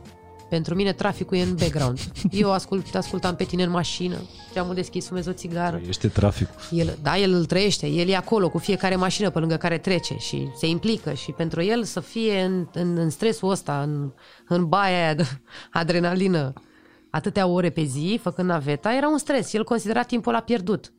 În timpul în care sunt o oră la volan, aș fi preferat să citesc o carte, să răspund la un mail, să fac ceva. Și eu mă gândeam, zic, bă, nu știu, ce te plângi, mata? Pentru mine e ideal. Eu ascult podcasturi, dar el n-avea cum, dacă are nervul condusului, să se relaxeze, să asculte idei, știi? Și a fost genial că, uite, totuși uh, ne-am dat seama amândoi, hai să nu mai fim nebuni, ce ne trăgea foarte tare în spate, uite câți bani am băgat în casa asta. Uite cât am muncit la casa asta. Abia ce ne, cum, ne cumpără, ne puseserăm niște scări de fag, niște trepte cu un riflaj superb, a costat o grămadă de bani, mă gândesc. Nu te doare sufletul să... Abia am pus scările alea, nici n-am urcat pe ele. Și ce ați făcut? Ați scos-o la vânzare? Uh, Încă nu, dar urmează. Ideea e că am construit așa frumos la un vis, noi doi, vai, idilic, la țară, ne creștem copii așa tradițional, cu Wi-Fi, da, cu wc în curte, vorba vine, că chiar exista acolo. Uh-huh. Dar lecția pe care aș putea să o mi-aș dori să o înțeleagă, să, o- să o ia alții, este că niciodată nu trebuie să rămâi într-un loc dacă simți că nu ești fericit acolo. Și ce dacă am băgat bani acolo? Să dea Dumnezeu să avem putere să muncim, să facem alți bani, nu să ne com- să ne complacem acolo, să ne chinuim copiii în fiecare zi, să ne La fie fel- nouă greu. Cum unii, uh, unora le este greu să plece din niște relații toxice spunând, da mă, dar sunt 10 mă, dar ani din suntem de viața 10 ani mea, dar avem împreună." doi copii Da. împreună, dar Da, și valabil și la joburi, valabil și la, nu știu, sunt oameni care nu își doresc să plece din țară și nu pot că îi atârnă, le atârnă de suflet chestii. Eu... E, e foarte greu, adică e f- foarte, ne este foarte greu să ne recunoaștem învinși, dar mi se pare că momentele astea sunt bune pe, pe termen lung. Băi, a fost nașpa, crede-mă, pentru... A fost, o... când ne-am dus în ultimele ture de luat bagaje, am plâns. M-am pus acolo pe scările alea despre care îți vorbeam mai Pentru că devreme. ați pus toată energia voastră acolo. Și mă uitam în jur și mi-aduceam aminte cum am pictat pereții. Mi-aduc aminte exact ziua și în ce eram îmbrăcată. Mi-aduc aminte cum l-am trimis pe el la magazin să-mi iau o anumită nuanță de verde, să vopsesc pereții sau cum am uh, construit amândoi un, uh, un, o bibliotecă în formă de copac. Noi doi am luat, am tăiat cu șuricelul strâmb alea, le-am urit noi noaptea borma, cu bormașina pereții când dormeam copiii. Da, foarte mult suflet acolo. O poveste frumoasă, dar viața merge mai departe, știi? Adică noi nu, nu știam cum o să se desfășoare lucrurile. Și era chestia asta că, ha, uite, da, de trei ani de muncă și bani băgați aici. Păi ce facem? Păi și zic, și ce fac? Mai bine mai stau încă 10 ani aici, ca peste 10 ani să fie 10 ani în loc de 3 și de 10 ori mai mulți bani băgați. Nu fac decât e în spirală, știi? Urc, dar sunt în același punct de fapt. Și asta a fost uh, E foarte mișto Nebunia. jocul ăsta al, al tău, așa cum îl observ din povestea ta, jocul ăsta între rațiune și simțire, între uh, inocență și uh, pragmatism. Le ai pe toate astea uh, în tine. Mulțumesc, nu, nu m-am gândit niciodată așa. Fără cuvinte, mulțumesc. Cred că Era doar o observație, nu, e- nu era o laudă neapărat. Sau Acum un, că o zici, sau un mi se pare, compliment. da, da, e mișto într-adevăr că am chestia asta și că nu iau niciodată deciziile 100% rațional sau 100% emoțional. Tot timpul fac un melanj între ele și ascult partea care doare mai mult sau care știi- e mai știi- importantă. Știi ce e foarte uh, mișto iară? Că la câteva săptămâni după ce ai primit premiul ăsta de Digital Diva of the Year, tu ai avut curajul să recunoști că ești într-un meltdown, era să zic, uh, burnout. Da, da. A, păi nu consider că... Adică, băi, eu nu cred că ești prima uh, divă care la trei săptămâni după ce primește un premiu intră în, într-un prag de Depresie depresie. Dar Asta nu știu pentru că ele ești nu una dintre vorbesc primele despre care asta. le cunosc, da. Da, mi-aș dori. Divele nu vorbesc, da. Da, da, da. Uh, și înțeleg că până la urmă nimeni nu este obligat nici să strângă bani de ambulanțe, nici să își uh, deschidă sufletul pe internet. N-are nimeni nicio obligație să facă asta. Dar eu cred că am ajuns Digital Diva tocmai pentru că am fost așa. Tocmai pentru că nu am băgat sub preș lucruri. Tocmai pentru că mi-am întins sufletul și viața pe tavă oamenilor ca ei să învețe ceva de acolo, să-i ajute să depășească anumite perioade din viață. Uh, Când uh, am vorbit despre depresia postnatală, am ajutat femei să se regăsească și să spună, bă, dacă tu poți, pot și eu. Plângându-mă că e grea viața cu trei copii, uh, ajut mame care au un copil să treacă mai ușor peste o zi grea. Cred că de asta am ajuns aici. Nu mi, nu mi se pare că e ciudat că am făcut asta. Cred că era total așteptat ca eu să fac asta, știi? Adică acum iau premiu și acum Și care e pe un- Instagram. Unul dintre motivele, acum raționez, pentru care te-am, te-am chemat aici, e că tu ai primit titlul ăsta și, repet, nu e un interviu despre acest titlu sau condiționat de acest titlu. Tu ai primit titlul ăsta în, mi se pare, cea mai complicată perioadă a social media uh, și a relației noastre cu social media. De, de ce zici asta? Păi uite, acum câteva săptămâni a apărut în Wall Street Journal acel studiu care arată clar, demonstrează clar că uh, Facebook-ul și Instagram-ul au o influență negativă asupra sănătății mentale a ad- a adolescentelor. Pentru că Da. deja vorbim despre o generație, cel puțin, Născută care în e era afectată asta. Da, da, da. afectată negativ de, uh, de treaba asta. Pentru că vorbim despre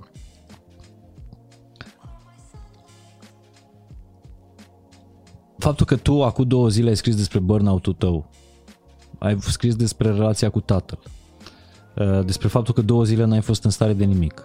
Și că o zi ai stat pur și simplu de dimineața și până seara în pat, cumva este o altă imagine decât cea pe care ne-o prezenta până acum uh, social media sau influencerii uh, din, din social media.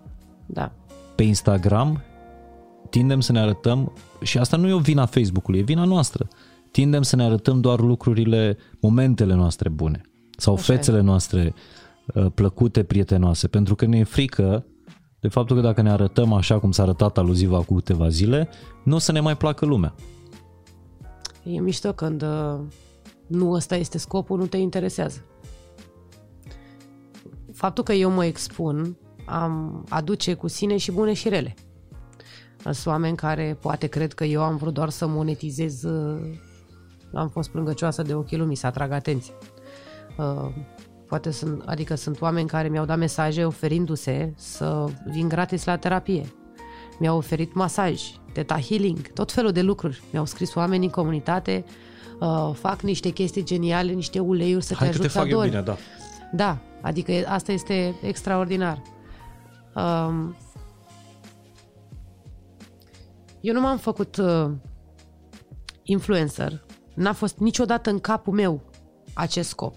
Așa cum ani bune am vrut să devin prezentatoare de știri, nicio secundă n-am vrut să devin influencer. În primul rând că nu exista acest concept în capul meu. Eu am devenit influencer fără să vreau.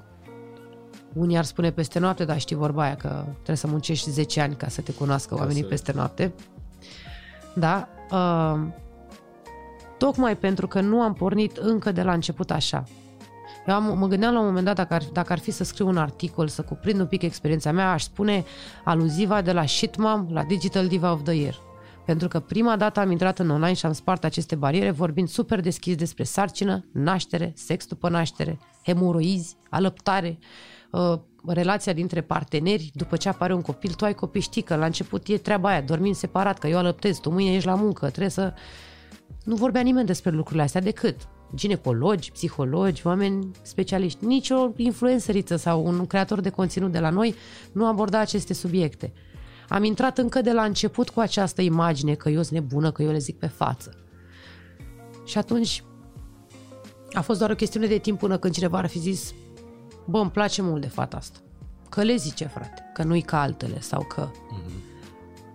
Când eu am pornit de la început chestia asta, mi-am asumat că oamenii îmi vor spune în comentarii că dau din casă sau că ce vocabular am sau că ce gândire am sau tu nu ești mamă, tu nu meritai să te procreezi sau să, știi?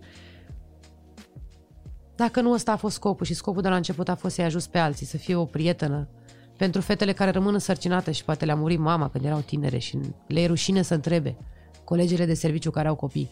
Ele unde se duc? Ele unde află informațiile astea? Hai să o facă de la mine. Și am făcut acele clipuri ca și cum aș vorbi cu tine, prietenul meu. Da, mă, uite și așa faci. Deci ideea e că în momentul în care ești însărcinată în 8 luni, îți presează foarte mult pe toate organele interne și se întâmplă niște chestii. E foarte simplu. Lucrurile astea nu existau încă de la început. Și atunci de asta cred eu că am ajuns în punctul în care sunt Fiind astăzi. autentică. Da, din punctul zero. Asta Nici a fost bună, în capul nici meu. rea, Nu.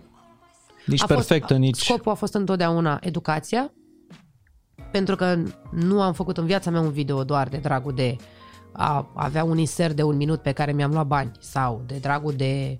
Nu am făcut în viața mea clipuri de 10 minute, am lungit povestea doar ca să pot să pun reclame pe el sau alte chestii.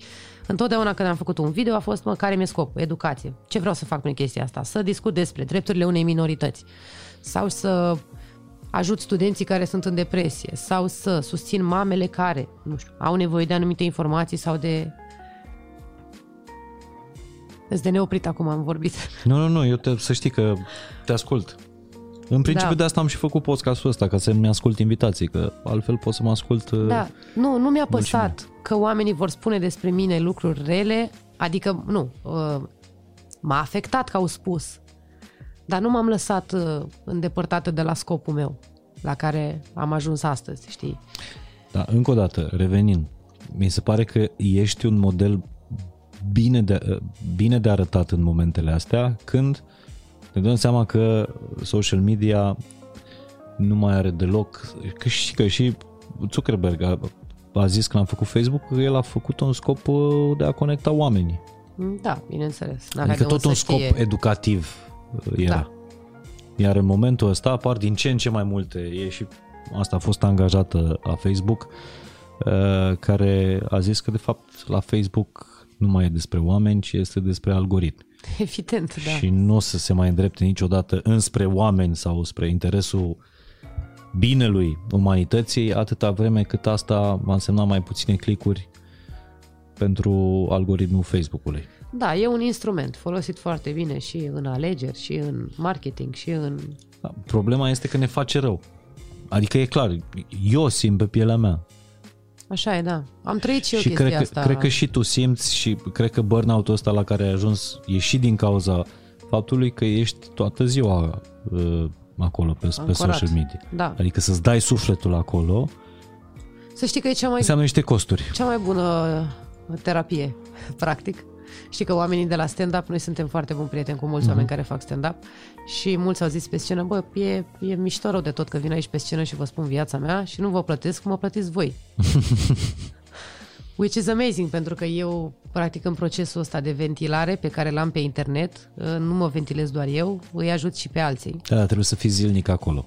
Așa e, Uneori uneori la este o anumite presiune. ore. Uneori este o presiune pentru că dacă o ies să o dăm pe partea altă pragmatică și dacă vorbim de contracte, cifre și așa mai departe, dacă nu postez nu știu câte ore, îmi scade riciu. Dacă îmi scade riciu, nu vreau chestia asta. Adică în momentul în care brandurile apelează la mine, o apelează la mine pentru că au anumite așteptări la anumite rezultate, adică nu vii la mine dacă nu știi că fac bine ce fac și nu doresc să dezamăgesc sau să nu știu, înțelegi la ce mă refer. Mm-hmm. Și da, există această presiune câteodată în care, bă, să mor dacă am vreun chef să stau pe Instagram acum, dar în timp ce, nu știu, cu stânga dau piure copilului, cu dreapta dau scroll, găsesc trei mimuri, două articole și un uh, Reels postez și gata, arunc telefonul, mi-am făcut treaba. Mai postez peste trei ore. Ce ți se pare ție cel mai toxic pe, pe Instagram, pe Facebook? Oh, vrei să vârfim, fată? Glumesc Nu acum. vreau să vârfim. Fii atent. Cunosc foarte mulți dintre influenceri uh, față în față, pe unii dintre ei de dinainte să devină atât de celebri. Cu unii am dat nas în nas când lucram în presă sau ne știm de la evenimente. Mm-hmm. Mă, sunt atât de diferiți față de cum sunt pe Instagram, aproape că mă enervează chestia asta. Asta mi se pare cel mai toxic. Pentru că mulți dintre ei promovează ceva în care nici ei nu cred. Ceva ce nici ei nu pot să fie, cu adevărat. Și cred că, în realitate, sunt niște oameni foarte miserable, cum s-ar spune, la suflet așa. Cred că e nașpa să încerci să, să ții sus un, o imagine care nu te reprezintă cu adevărat, dar ești dator, pentru că dacă de mâine o persoană care, nu știu, arată superb în toate storiurile, apare ciufulită, s-a dus dracu brandul personal. Mă gândesc la chestia asta, că e toxic pentru ei, că au apucat să se angreneze într-o poveste din care dacă ies nu se știe care ar fi urmările și e nașpa și pentru toți oamenii care care cred lucrurile alea, știi? Deși cred Păi că nu- oamenii încep din ce în ce mai tare să-și dea seama că ăla e bullshit. Nu știu ce să zic. Adică, Eu cred că suntem departe de, mo- de momentul ăla. Că oamenii nu momentul în doar care își dau cred, seama? oamenii urmează. În sensul că dacă ăla se postează doar când este super happy, când face doar lucruri uh, demne de admirație, în, doar în momentele fericite, uh, băi, trebuie să mă postez și eu la fel. Dar și mai aici e nu un vorbesc aspect. despre noi adulții, vo- dar și despre noi. Vorbesc în primul rând despre adolescenți. Când da, la ei e, într-adevăr, e Totul e vulnerabil. informare. Da, da, da, e mai vulnerabilă povestea. Dar să știi că mie la un moment dat mi-a dat cineva unfollow și a vrut să-mi lase și gustul amar de după, nu doar unfollow, să-mi lase și un mesaj. Și mi-a zis să nu mai poți să te urmăresc, că mă bagi în depresie cu toate statisticile tale despre violență domestică, abuzuri sexuale, educație sexuală, LGBT, eu știu ce subiecte sensibile. Și zis, eu nu stau pe Instagram ca să mă apuce depresia. Am zis, Da. ok, îți respect punctul de vedere. Pentru tine există toate celelalte influencerițe. Nu mă supăr. Eu nu fac content ca să te mulțumesc pe tine, eu fac ce mă reprezintă pe mine, ce vreau eu de la mine și dacă îți place, rămâi, dacă nu, mergi mai departe. Pentru că Nici asta e problemă. diferența între uh, background-ul tău jurnalistic și faptul că Facebook e un mediu, tot Facebook, Instagram, E oricum, sunt... uh, entertainment, adică foarte multă lume caută strict entertainment. Așa e, așa e. Da, pentru mine cel puțin merge foarte bine că nu ascult de lucrurile astea. Um, da, nu știu. Uneori stau să mă gândesc că am 80.000 de followeri și cu 80.000 de followeri am reușit uh, foarte multe lucruri. Nu mă refer numai la strângeri de fonduri și nu vreau să pară că mă flexez. În sensul că chiar am inspirat oameni să doneze, oameni care ne-au donat în viața lor înainte. Am reușit niște premiere pentru ce înseamnă peisajul social media românesc cu doar 80.000 de followeri. Cu 80.000 de followeri. Cât Și ai aveam strâns cel chiar mai mai mult dintr-o puțin. campanie? Într-o campanie. Pentru o Ca campanie. bani? 160.000 de euro cu ambulanțele, cu salvați copiii. Deci aproape 2 euro de fiecare follower. Februarie-martie, da. E wow. Bine, au venit acolo și două branduri care au Nu contează, contribuit, da. dar Astea sunt cifrele. marea mea durere este, mă, mă voi aveți milioane, mâncava și sufletul vostru. nu vă uitați, mă, ce, ce risipă, ce chestii geniale am putea să facem împreună. Dacă ne-am adunat cinci influenceri. Și eu tot spun asta, știi? Nu, o spun peste tot. La interviuri, pe YouTube, peste tot. Mă, al naibii dacă primește managerul meu un mail, știi? Da, mă, dar trebuie să ai și o voce Să zic pentru că- asta. Fii atent, eu sunt de la Casa de Discuri X sau de la Agenția de Talente X. Bă, hai mă să lucrăm toți, uite, îți dau trei influenceri pe care i-am eu. Dă tu trei, dă tu trei. Hai să facem o brigată de asta de eroi în pijamale, vorba vin.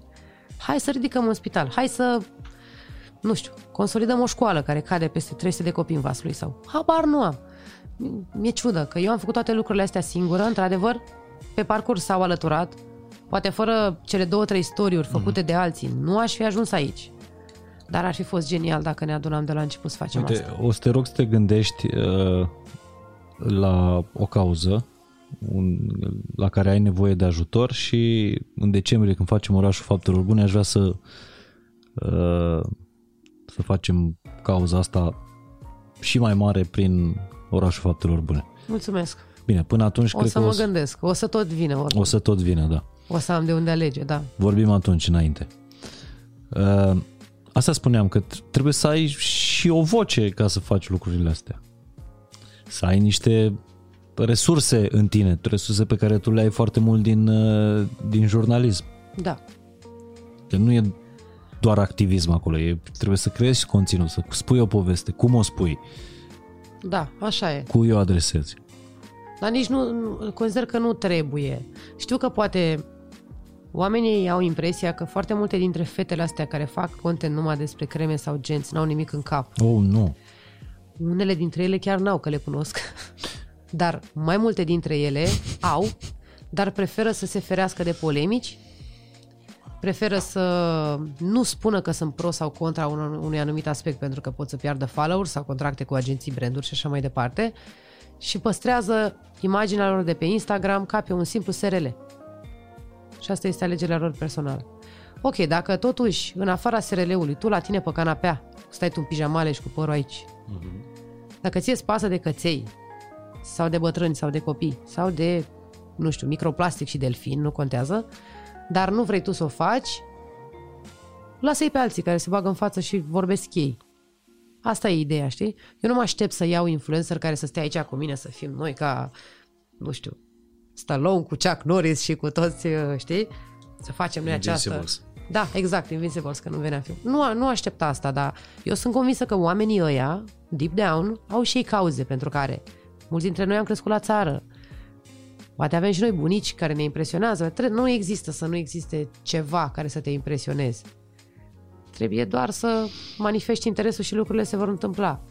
Să știi că eu am început să vorbesc despre educație sexuală pe Instagram, fără să fiu plătită, fără să-mi ceară nimeni. Am simțit că e nevoie, pentru că era în agenda publică deseori dezbătut acest subiect, na, intră că intru și în limbajul de jurnalist, pentru că peste tot era breaking news, că partidul ăla, uh-huh. că partidul ăla și toată lumea forfotea. Dar nu venea, domne, nimeni cu o părere, hai mă, influencerilor, că vă urmăresc copii de 11 ani, 12 ani care au nevoie și cu părinții nu vorbesc, uh-huh. că poate nu știu să vorbească sau le e teamă. Hai să o facem noi. Nu prea au făcut chestia asta. Și când am venit eu, Păi stai, dacă vine un brand de prezervative, facem educație sexuală. da, bineînțeles, da. Sa asta spun că uh, eu n-am început să vorbesc despre anumite subiecte pentru că au venit niște branduri la mine, ci a fost chiar invers. Pentru că eu manifestam un interes real față de anumite subiecte, așa au venit brandurile la mine și au zis, da, uite, vrem pe fata asta pentru că ea chiar crede în mentalitatea Corect. X sau în... Și așa trebuie să înceapă și ei, ceilalți. Dacă la Vorbești început... de organic?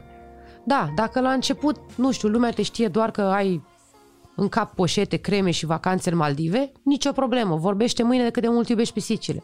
Fă un an de zile, dacă credibil.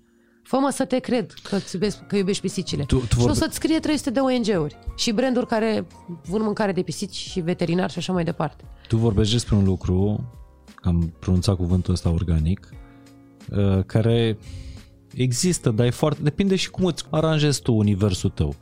Cui dai follow pe, pe Instagram. Că poate să fie și un mediu foarte, uh, foarte sănătos, din care să uh, înveți o grămadă de lucruri, da? Mi se pare că Instagram, Facebook-ul sunt foarte departe de, de organic. Tu ai 80.000 de followeri, da? Da, 80 și ceva. Pe Instagram. Da. Știi că există o în ghilimele influențăriță în România care a crescut în ultima lună cu 100 și ceva de mii de followeri Nu. într-o lună, în O ultimele să-mi spui 30 după de zile. filmare cine e? O să zic după filmare, n-am nicio Ok. problemă. Da, mi se pare remarcabil. Nu știu, dacă nu dă Bă, un... Nu e Emma Răducanu, adică n-a câștigat un turneu de mare slam. Ok. Uh, n-a fost nici măcar la Asia Express, că ai zice, măi, la Asia Express Da, da, da. ești expus. Deci nu e vreo actriță care a luat Nu un aș- iterul sau nu e Nu vreun... știu. Ok? Dacă e uniterul, nu-ți crește cu, nici nu, cu hai 1000. să zicem că ai performanță, la asta mă refer. Da. În ceea Uh, ce faci. a crescut cu 100 și ceva de mii în ultima lună și a dublat numărul de Giveaway? urmăritori. Nici măcar. Același conținut, A luat... Uh... bă, nu și-a pus nici măcar poze nud, că ai zice, bă, ok, Asta, o asta poz... încercam să dau seama. A făcut măgării cu Nu. aplicații, cu dalea, cu 5 dolari, Și m-am- 300 de pakistanezi pe zi. Am A? văzut ultimii urmăritori, Așa? care erau toți de ăștia, Pakistan, Aia e Rusia, bă, Da. Dar mie- mie nu Turkmenistan mi și se așa că mai încă se mai departe. face chestia asta, pentru că la un moment dat uh, Dar de ce mai, să mai faci toate asta? aplicațiile... De ce se face? Nu, de ce să faci asta? Că merge altfel pe stradă, nu știu. Că nici măcar agențiile de publicitate nu mai nu mai pot fi păcălite, pentru că sunt softuri da, care... Nu știu, poate doar pentru ego. Da? Dar și ce mi se pare mie ciudat e că degeaba ai tu 300.000 de follower dacă ai tot 1800 de like-uri la o poză. Ai făcut degeaba. E doar pentru tine, când ai tu refresh acolo și vezi tu câte cifre Sau sunt. pentru cui vrei să-i demonstrezi ceva, nu știu, Da. Uh, ești în concurență cu cineva. în- e foarte fake, oricum. Lucrez într-o industrie care Păi asta de zic, multe ori că- mă dezamăgește uh, și e pe principiu don't hate the player, hate the game. Dar uh, încerc să nu mă las afectată cumva de, de lucrurile astea, pentru că eu știu care este scopul meu, eu știu care... Da, sunt momente în care mă oftic. De ce au mă altele 300.000 de follower când să mor eu nu văd nimic de la ele? Bă, da, să știi că nu e problema ta, e fix problema lor. Așa e. Nu, este cumva și problema mea, pentru că poate eu am tendința să cred despre mine că sunt mai puțin valoroasă ca om sau profesionist. Și iată încă o traumă pe care... Exact. Ți-o dă- Ți-o dă social media. Exact. De ce? E ca și cum eu și ăla de peste stradă avem gogoșile la același preț, la el e plin, la mine e gol. Și și ale mele sunt mai bune decât gogoșile lui. De ce? Ce face ăla? Ce... Da, poate că uneori ai tendința să te lași descurajat de chestiile astea, dar când vezi că de fapt, să nu vreau să fiu clișeic acum, cu esențele, cu sticle mici, când vezi că eu cu amărâții mei 80 de mii luăm ambulanțe sau ținem oameni în școală sau încălțăm copii și ei abia reușesc acolo două, trei lulele și totul despre branduri și de unde ne luăm ultimele tendințe de țoale, la finalul zilei zici, bă, nici nu-mi trebuie mă ea, degeaba. N-am avut, știi și câte giveaway am eu de trei ani de Instagram? Nu știu. Cred că am 5, maxim, maxim. Și alea sunt uh, ori pentru că um, eu cu Adi avem un business și îmi fac eu reclamă la, uh-huh. tot la afacerea mea. La un moment dat uh, îmi place foarte mult cartea Sapiens a lui Harari. Mhm. Uh, am citit o parte din ea, după care am rătăcit-o prin casă. Am căutat-o câteva săptămâni, m-am ofticat, mi-am comandat alta și am zis dacă o găsesc, vă dau vouă. Și am găsit-o într-un final. Deci am făcut giveaway cu cartea a doua. Am mai făcut la un moment dat, într-adevăr, am avut cu niște branduri, dar pe alea nu le pun. Eu mă refer la oamenii care fac un scop din a face giveaway peste giveaway, peste, să-ți dea oamenii follow, doar ca să flexezi cu numărul. Dar la finalul zilei cu ce te ajută? Da, da, asta e o capcană. O altă capcană care duce la uh, problemele astea mentale din ce în ce mai uh, grave. Campana, uh, capcana faptului că n-ai cum să intri pe social media și să nu te compari. Oricât de adult, sănătos, uh, Așa echilibrat ai fi. N-ai cum să nu Așa te e, Că compari. ești expus constant și începi să crezi că ești tu... Tu nu te uiți la numărul de like-uri, măcar al tău. Da. Să dai refresh foarte des. Și apoi la numărul altora. Ma, mi se mai întâmplă chestia asta. Și ai zi, a, nu, dar nu sunt dependent de asta. Bă, dar toate lucrurile astea, cum ziceai tu, A, da, da. Rămân acolo, știi? Și Instant uneori nu știi când gratification, uh, da, sunt conștientă de asta. Dar uh, știi ce mă face pe mine să mă simt... uh, suntem mâncați. Suntem mâncați. Toți. Da.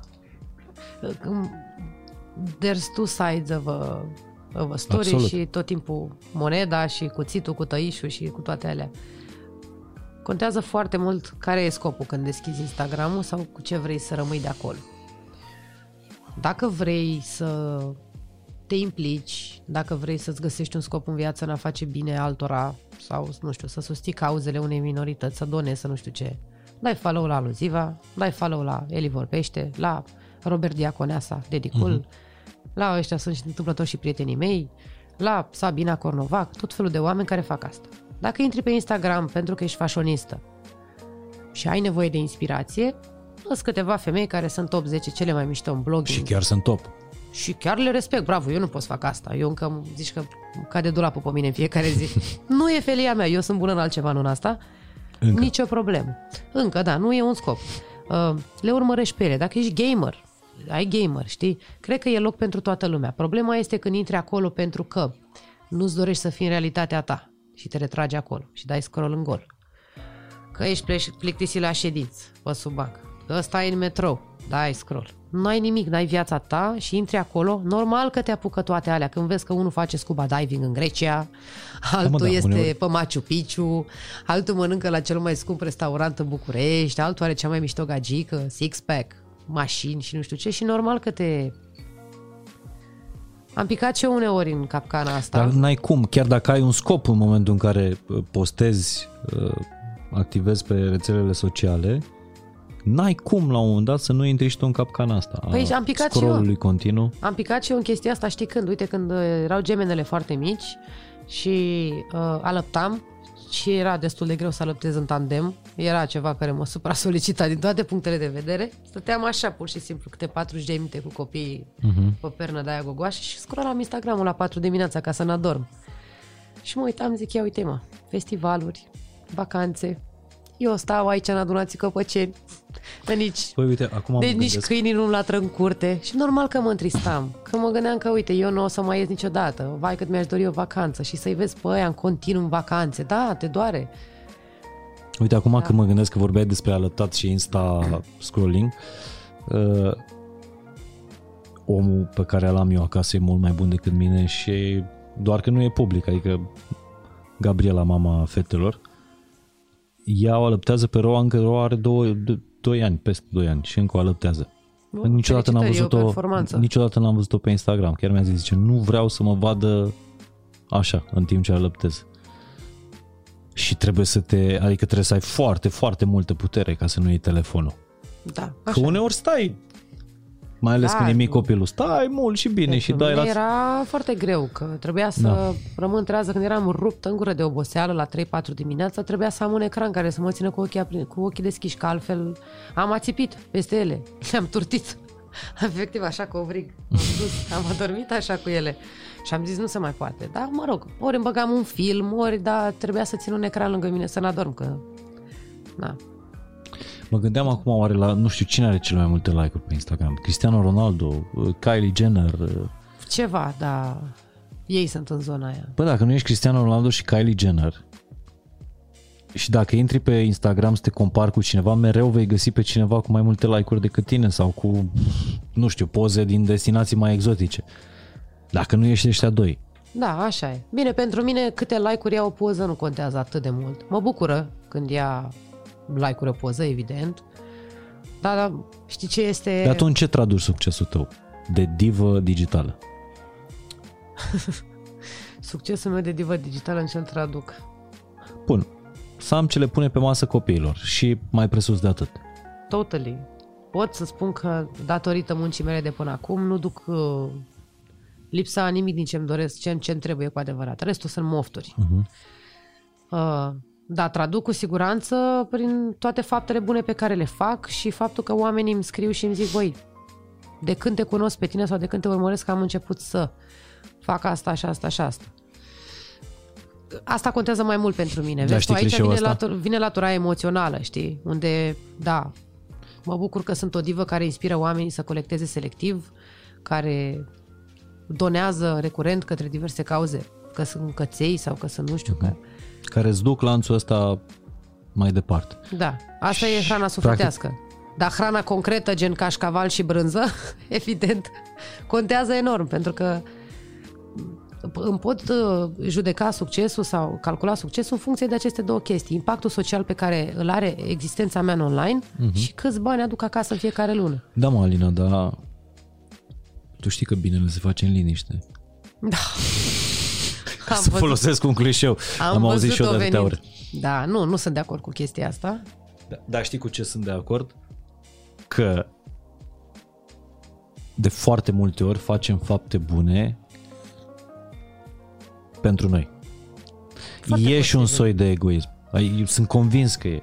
Sunt convinsă și eu că e, dar dacă toată lumea câștigă în final, dacă eu mă simt bine, eu cu mine, poate am o viață mizerabilă, o existență tristă, și ce mă bucură pe mine enorm este că am grijă de pisicile maidaneze din fața blocului. Mă face asta un om rău? Eu sunt fericit și pisicile le-au ce mânca. În cazul meu, nu știu, poate eu am nevoie să cred că sunt indispensabilă pentru alții, că pentru alții n-am fost, apropo de discuțiile de la început, și mă hrănește și mă împlinește, sufletește, iată câte... Așa să fac, nu știu, să strâng bani pentru o anumită cauză sau să ajut anumiți copii. Dacă pe mine mă face fericit să fac asta și pe copii îi ajută să fie ajutați. De ce e rău? Știi când se face bine în tăcere? când ești o mega corporație, Nu chiar. uh, Dacă nu... Eventual. M-am spart cu CSR-urile și cu toate. Da. Nu poți să zici că mai Nu, e în ok. tăcere. nu, hai să nu vorbim de corporație, hai să vorbim de oameni. Da, ești multi-mega milionar. Da. Uh, bă, cum pot să fac eu bine? Iau, nu știu, zeciuială, 10%, iau 20% și donez sau Donez fac către, sau da. am un centru pe care îl... Și știu foarte mulți care fac asta în tăcere. Așa e, da. Oameni pe care poate lumea îi înjură, dar ei fac chestia asta. Asta e frumos. Dar tu când ești aluziva sau când ești Mihai Morar, băi, dacă faci bine în tăcere, da, poți să dai 10% din câștigurile tale. Super bine. Dar poți să dai mai mult de atât? Eu dau o mie la sută fă- spunând Păi asta. asta spun. Asta nu înțeleg mulți. Adică Pentru că- poți să faci bine în tăcere, dar poți să faci mult mai mult bine vorbind. Pentru Da. că asta e vocea. Vocea mea nu este să fac milioane pe lumea asta. Vocea mea este Așa e. Da, nu e vorba despre... Uh, îmi iau și eu, bineînțeles, hrana mea sufletească și satisfacția mea. Aici aș vrea să spun următoarea chestie. Trăim într-o lume atât de superficială încât e ok să te lauzi cu mașina, cu gagica, cu vacanțele, dar nu că ai încălțat un copil sărac. Din start mi se pare, stați un pic, hai să ne reconsiderăm valorile. Asta unu. Doi. Uh, sunt oameni, cel puțin la mine în comunitate, care au început să manifeste uh, interes față de diverse cauze sau să deschidă ochii. Nu vreau să sune că de când m-au văzut pe mine, că sunt eu șmecheră și că i-am inspirat, dar realmente când ești expus atât de des uh, la cauze, la, nu știu, anumite dureri ale unor oameni sau când afli cât de ușor este să faci bine, începi să fii tentat și să vrei să o faci și tu. În urmă, este un exemplu pe care îl, îl, îl spun foarte des când am ocazia și se discută despre subiectul ăsta. Am făcut acum vreo 2 ani, cred, un video despre abuzuri sexuale și vorbeam despre cum, na, uite, noi suntem un uh, popor și, în general, nu știu dacă ai întâlnit vreo femeie care nu și-a luat măcar o palmă la fund în tramvai sau vreo glumă deplasată sau vreun abuz nesolicitat de la un coleg, de la un profesor, de la... Se întâmplă, suntem femei Băi. și toate avem măcar o poveste. Dă unul care ne privea din boscheți, dă un profesor care a pretins chestii să te treacă. E tăcă. Și vorbeam, bineînțeles, în strânsă legătură cu faptul că suntem numărul 1 în România la incidența cazurilor de cancer uterin, suntem numărul 1 la mame minore și așa mai departe. Toate pornesc de la educație. Știm foarte bine cum este educația în medii rurale și așa mai departe. E, și în toată această, din toată această imagine, niște studenți de la o facultate de medicină, nu vreau să spun cine ce detalii, că m-au rugat să nu dau detalii, au creat un grup secret pe Facebook care la momentul respectiv, că n-am mai, nu mai știu cât are acum, avea 170 de membri, erau toți studenți în ultimii ani la medicină și au făcut chetă și din banii lor de acasă s-au dus, au cumpărat prezervative, au cumpărat absorbante și tampoane, scutece și s-au dus în satele de pe lângă marele oraș unde aveau facultatea să facă educație cu fetele de acolo și cu fetițele și cu toți Ce tare. oamenii. Și am primit un mail, crede-mă, mă zburlesc și mă apucă plânsul, pentru că asta nu are legătură cu câți bani am strâns, are legătură cu faptul că am ridicat niște studenți care în loc să o frece iurea, să bea în cămin, să întârzie la ore, știi? S-au gândit 170 de oameni care, culmea, fac chestia asta fără să știe conducerea facultății, pentru că ei n-au voie să facă asta, de fapt. Și o fac și în secret. Isn't that fucking amazing? De asta fac eu bine cu voce tare. Pentru că nici nu știu cum s-ar putea rostogoli mai departe. Eu doar ți-am zis problema. Ți-am enumerat câteva soluții. Eu nu m-aș fi gândit niciodată să zic la mine pe YouTube. Băi, uite, am o idee. Câte facultăți de medicină sunt în țara asta? Nu vreți voi în secret să faceți un grup cu banii de la părinții voștri, să vă duceți în sate la mama dracu? Nu m-aș fi gândit la soluția asta. Deci, tu ești o dovadă vie a faptului că jurnalismul n-a murit, O, el da. doar s-a transformat. Mulțumesc. Nu vorbesc serios, adică Asta contează foarte mult, că mulți uită că eu sunt jurnalist de fapt și mă întreabă în calitate de ce dau eu sfaturi. Și mă enervează chestia asta, că am învățat multe, am citit multe și am fost în multe și la bază, înainte de orice, sunt jurnalist și știu să și pe vremea vând când uh, subiectul. ne-am educat noi, jurnalismul era, așa am fost învățați, a patra putere în stat. Exact. Uh, Deci ești o putere. Ești o putere. Mă, obiectiv, da, și nu, nu vreau să pară laudă, dar da, obiectiv chiar sunt prin rezultatele din spate, prin faptul că toată industria mă premiază și, și prin ești... multitudinea de branduri care vor să lucreze cu mine, de publicații, de interviuri, uite, podcast, tot, adică nu vreau să vorbesc eu despre mine, o vorbesc toate lucrurile care se întâmplă în jurul meu, știi? Și cererea asta mare și interesul față de subiectele pe care eu le abordez. Da, clar, am devenit o putere și sper eu și mai mare. Tu ești ceea ce-și dorea Mark Zuckerberg să fie uh, Facebook-ul când l-a înființat, să conecteze oamenii. Tu asta faci prin social media. Mi-e teamă un pic că te duci într-un, într-o urmare de aia distopică. Nu, nu, tu ești visul lui Mark să, să plec cu, cu tristețe de aici de la podcast, gândindu-mă că, ai mă, Alina, cât crezi că o să mai meargă așa, că și Mark Zuckerberg când a făcut el Facebook. Nu, nu, nu, nu, nu. Adică de, de ce? Tu poți să crești chestia asta dacă ești constantă, nu constantă, dacă ești egală cu, cu omul, personajul pe care l-ai creat. Da, cred că și de asta e foarte ușor. Știi că îți vorbeam la un moment dat, eu nu trebuie să mă chinui să par altfel. Am chef să postez, postez, n-am chef, n-am chef. Sunt ciufulită, fac un story. Hei, uitați ce ciufulită sunt. Nu mi-a patru ore să-mi chem echipa să mă facă țais. Dar, pe de altă Știi? parte, uh, asta nu înseamnă că Facebook-ul nu, social media nu-ți dăunează și ție. Cu siguranță că îmi dăunează și La mie. căpuț. Și mă gândeam că băi, oricât de bine am, ne-am echilibrat noi, din ce am învățat, din ce am trăit, oricât de echilibrați am fi, sau oricât de bun psihologi am avea noi, băi, psihologii aia care lucrează pentru Facebook, Sigur, Facebook are mai mulți bani să-i plătească buni, decât da. psihologii noștri. Așa e. Și atunci și e multă psihologie acolo. Așa e, da. În tot algoritmul ăsta al uh, Facebook, Instagram și așa mai departe. Om vedea ce Vreau să zic o chestie. Uh, simt că voi e probabil să intrăm într-un alt subiect, dar trebuie să spun chestia asta că la un moment dat uh, eram cu, cu Adi și a primit o alertă de la Facebook de îl întreba Facebook-ul dacă e bine și dacă cumva era ceva cu sinucidere, nu mai țin minte ce era. Instagram-ul, da. Că dacă ai tendințe de suicid sau chestii de gen, uite, dă click aici și ne gândeam, zic, băi, ești nebun, de ce? Doar că n-am mai postat pe feed patru zile, n-am chef, n-am fost nicăieri, n-am ce să postez. Și zic, wow, uite cum nu ți-ar fi zis du-te și apelează. Nu, dă click aici, adică și mort copt cum ești, rămâi tot la noi în aplicație. Corect. Mama, wow. asta mi se pare wow. Da, asta, asta ni s-a părut. Deci sub masca asta că ne pasă de tine. Yeah, right, da. De fapt, tot aici arată. Înainte să te sinucizi, n-ai vrea tu să mai treci o dată pe la noi, să mai stai... Aici șase minute să completezi acest survey. exact. Da. Da.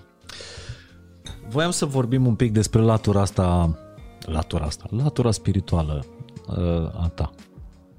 Da. Te-am mai văzut uh, vorbind în, uh, în bloguri despre, despre asta sau, sau scriind. Și cum te ține asta Cred că e una în, dintre în putere, cele mai... Uh, în puteri. Unul dintre stâlpii mei de rezistență, să zicem așa. Această credință că eu nu trebuie să mă opresc din ceea ce fac, că eu fac ceea ce trebuie să fac, că am fost aici trimisă cu un scop. S-ar putea să fiu delusional sau nu, nici nu contează atât din cât pentru mine funcționează păi și mă motivează și îmi dă energie. Crezi că toți suntem trimiși cu un scop? Bă, asta nu mai știu ce să zic. Sunt atât de varză cu capul, cum s-ar spune, încât sunt, în, în mine cu siguranță există uh, un conflict. Pentru că pe cât sunt de rațională, pe atât sunt de atrasă de ocultism, de paranormal. Eu de... ți-am zis mai devreme asta despre tine. Da. Și este această... Hai mă, Alina, ce dracu. Bă, da, totuși eu simt... Măi, asta sunt eu cu mine, în capul meu, știi? Și am început deja nici să nu mai stau să mai pică side neapărat. Nu mai trebuie să mă hotărăsc dacă sunt de o parte sau alta, ci le las să vină. În anumite momente sunt mai așa, mai așa încă de când am fost uh, mică, am fost uh, am simțit prezențe în jurul meu, uh, am fost expusă de mică la tot ce înseamnă uh, vrăji, babe care dau în cărți, uh, citit în stele, tot ce vrei tu, pac cu diavolul, le-am auzit pe toate în familia mea, de mică. Am crescut cu lucrurile astea care sunt absolut normale în jurul meu. Am avut la rândul meu descoperirile Ar fi culmea, nas. Suntem un popor de super... super și Stițioși. superstițioși și mega uh, credincioși, uh-huh. chiar habotnici unii dintre ei, da. Am descoperit mai târziu spiritualitatea prin alte lucruri. Am uh, citit despre budism, am citit despre, nu știu, Yoruba, am și un tatuaj chiar de Yoruba Africa și pe spate am uh, stucatura unui templu budist cu chakra om. Mă rog, când mi-am făcut eu tatuajul ăsta, nu știam că o să apară simbolul după aia pe toate prosoapele de plajă. nu mai e atât de cool. Când mi-am făcut eu tatuajul ăsta la 19 ani, chiar Da, era uite, genial. Vreau, vreau să înțeleg povestea tatuajelor, că înțeleg că au legătură cu călătoria ta uh, Da, spirituală. Pe asta fizică am cam, uh, Am lămurit-o în mare, am da. cam lămurit-o, da. Exact. Deci cum ți-ai făcut un tatuaj cu... Este, uh, e practic simbolul om, care seamănă cu 30 Da, da, da. dacă îl știi. Doar că n-am vrut să fie doar atât. Am vrut să fie ceva mai interesant. A fost primul tatuaj, este undeva pe spate între omoplați. Am zis vreau să fie ceva deosebit. Și atunci am găsit pe net o poză cu un templu budist. Am dat foarte mult zoom pe un element arhitectural absolut superb, care arată așa. Mm-hmm. Și e aia, practic, stucatura templului și semnul om în mijloc. Dar Am fost fascinată. ce a fost în, în simțirea ta atunci când ai luat decizia? De ce aia... c- Cum te-ai regăsit acolo? Am descoperit în timp ce căutam răspunsuri. Vă fac o paranteză. Se spune că toți oamenii au întrebări și religia îți oferă niște răspunsuri. Dacă le crezi, that's fine. Dacă nu le crezi, te duci și îți cauți tu răspunsurile tale. E, eu sunt din a doua categorie. Eu nu am vrut să cred că doi oameni dezbrăcați au mușcat dintr-un măr și, știi? Simplu. Și am făcut chestia asta foarte devreme. Și dintre toate lucrurile pe care le-am citit, am rămas foarte impresionată de budism, pentru că avea niște concepte foarte ușor de înțeles uh, și care m-a făcut să cred că sunt în controlul vieții mele. Am... Uh, eu îmi aștern, practic, viitorul. Uh, eu sunt Dumnezeul meu, cum s-ar spune, și pot fi și Dumnezeu pentru alții, adică Dumnezeu e în noi, nu toate acele povești cu care crescusem la școală. Și în uh, budism există conceptul de, m, îmi scap acum cum se numește, uh, cele opt adevăruri nobile, parcă. Și imaginează că e ca un, uh, e un cerc cu opt liniuțe, așa, și toate conceptele încep cu right, adică cel drept. Și ai gândire dreaptă, acțiune dreaptă, simțire dreaptă, vorbire dreaptă și așa mai departe. Adică ca tu să fii împlinit spiritual, trebuie să fii just și corect și drept și sincer în tot ceea ce faci. Și asta a devenit mantra mea mai târziu. Om, pentru cine nu știe, este chiar sunetul pe care îl vedem în filmele cu om. Exact. Ăla e. Esența. Ăla e, da. Și aveam 19 ani când am făcut chestia asta și toată viața mi-am ghidat în funcție de chestia aia. Nu, nu suport să mint, uh, nu suport să, să spun anumite lucruri în care nu cred. Încă de când eram puștoaică aveam probleme cu...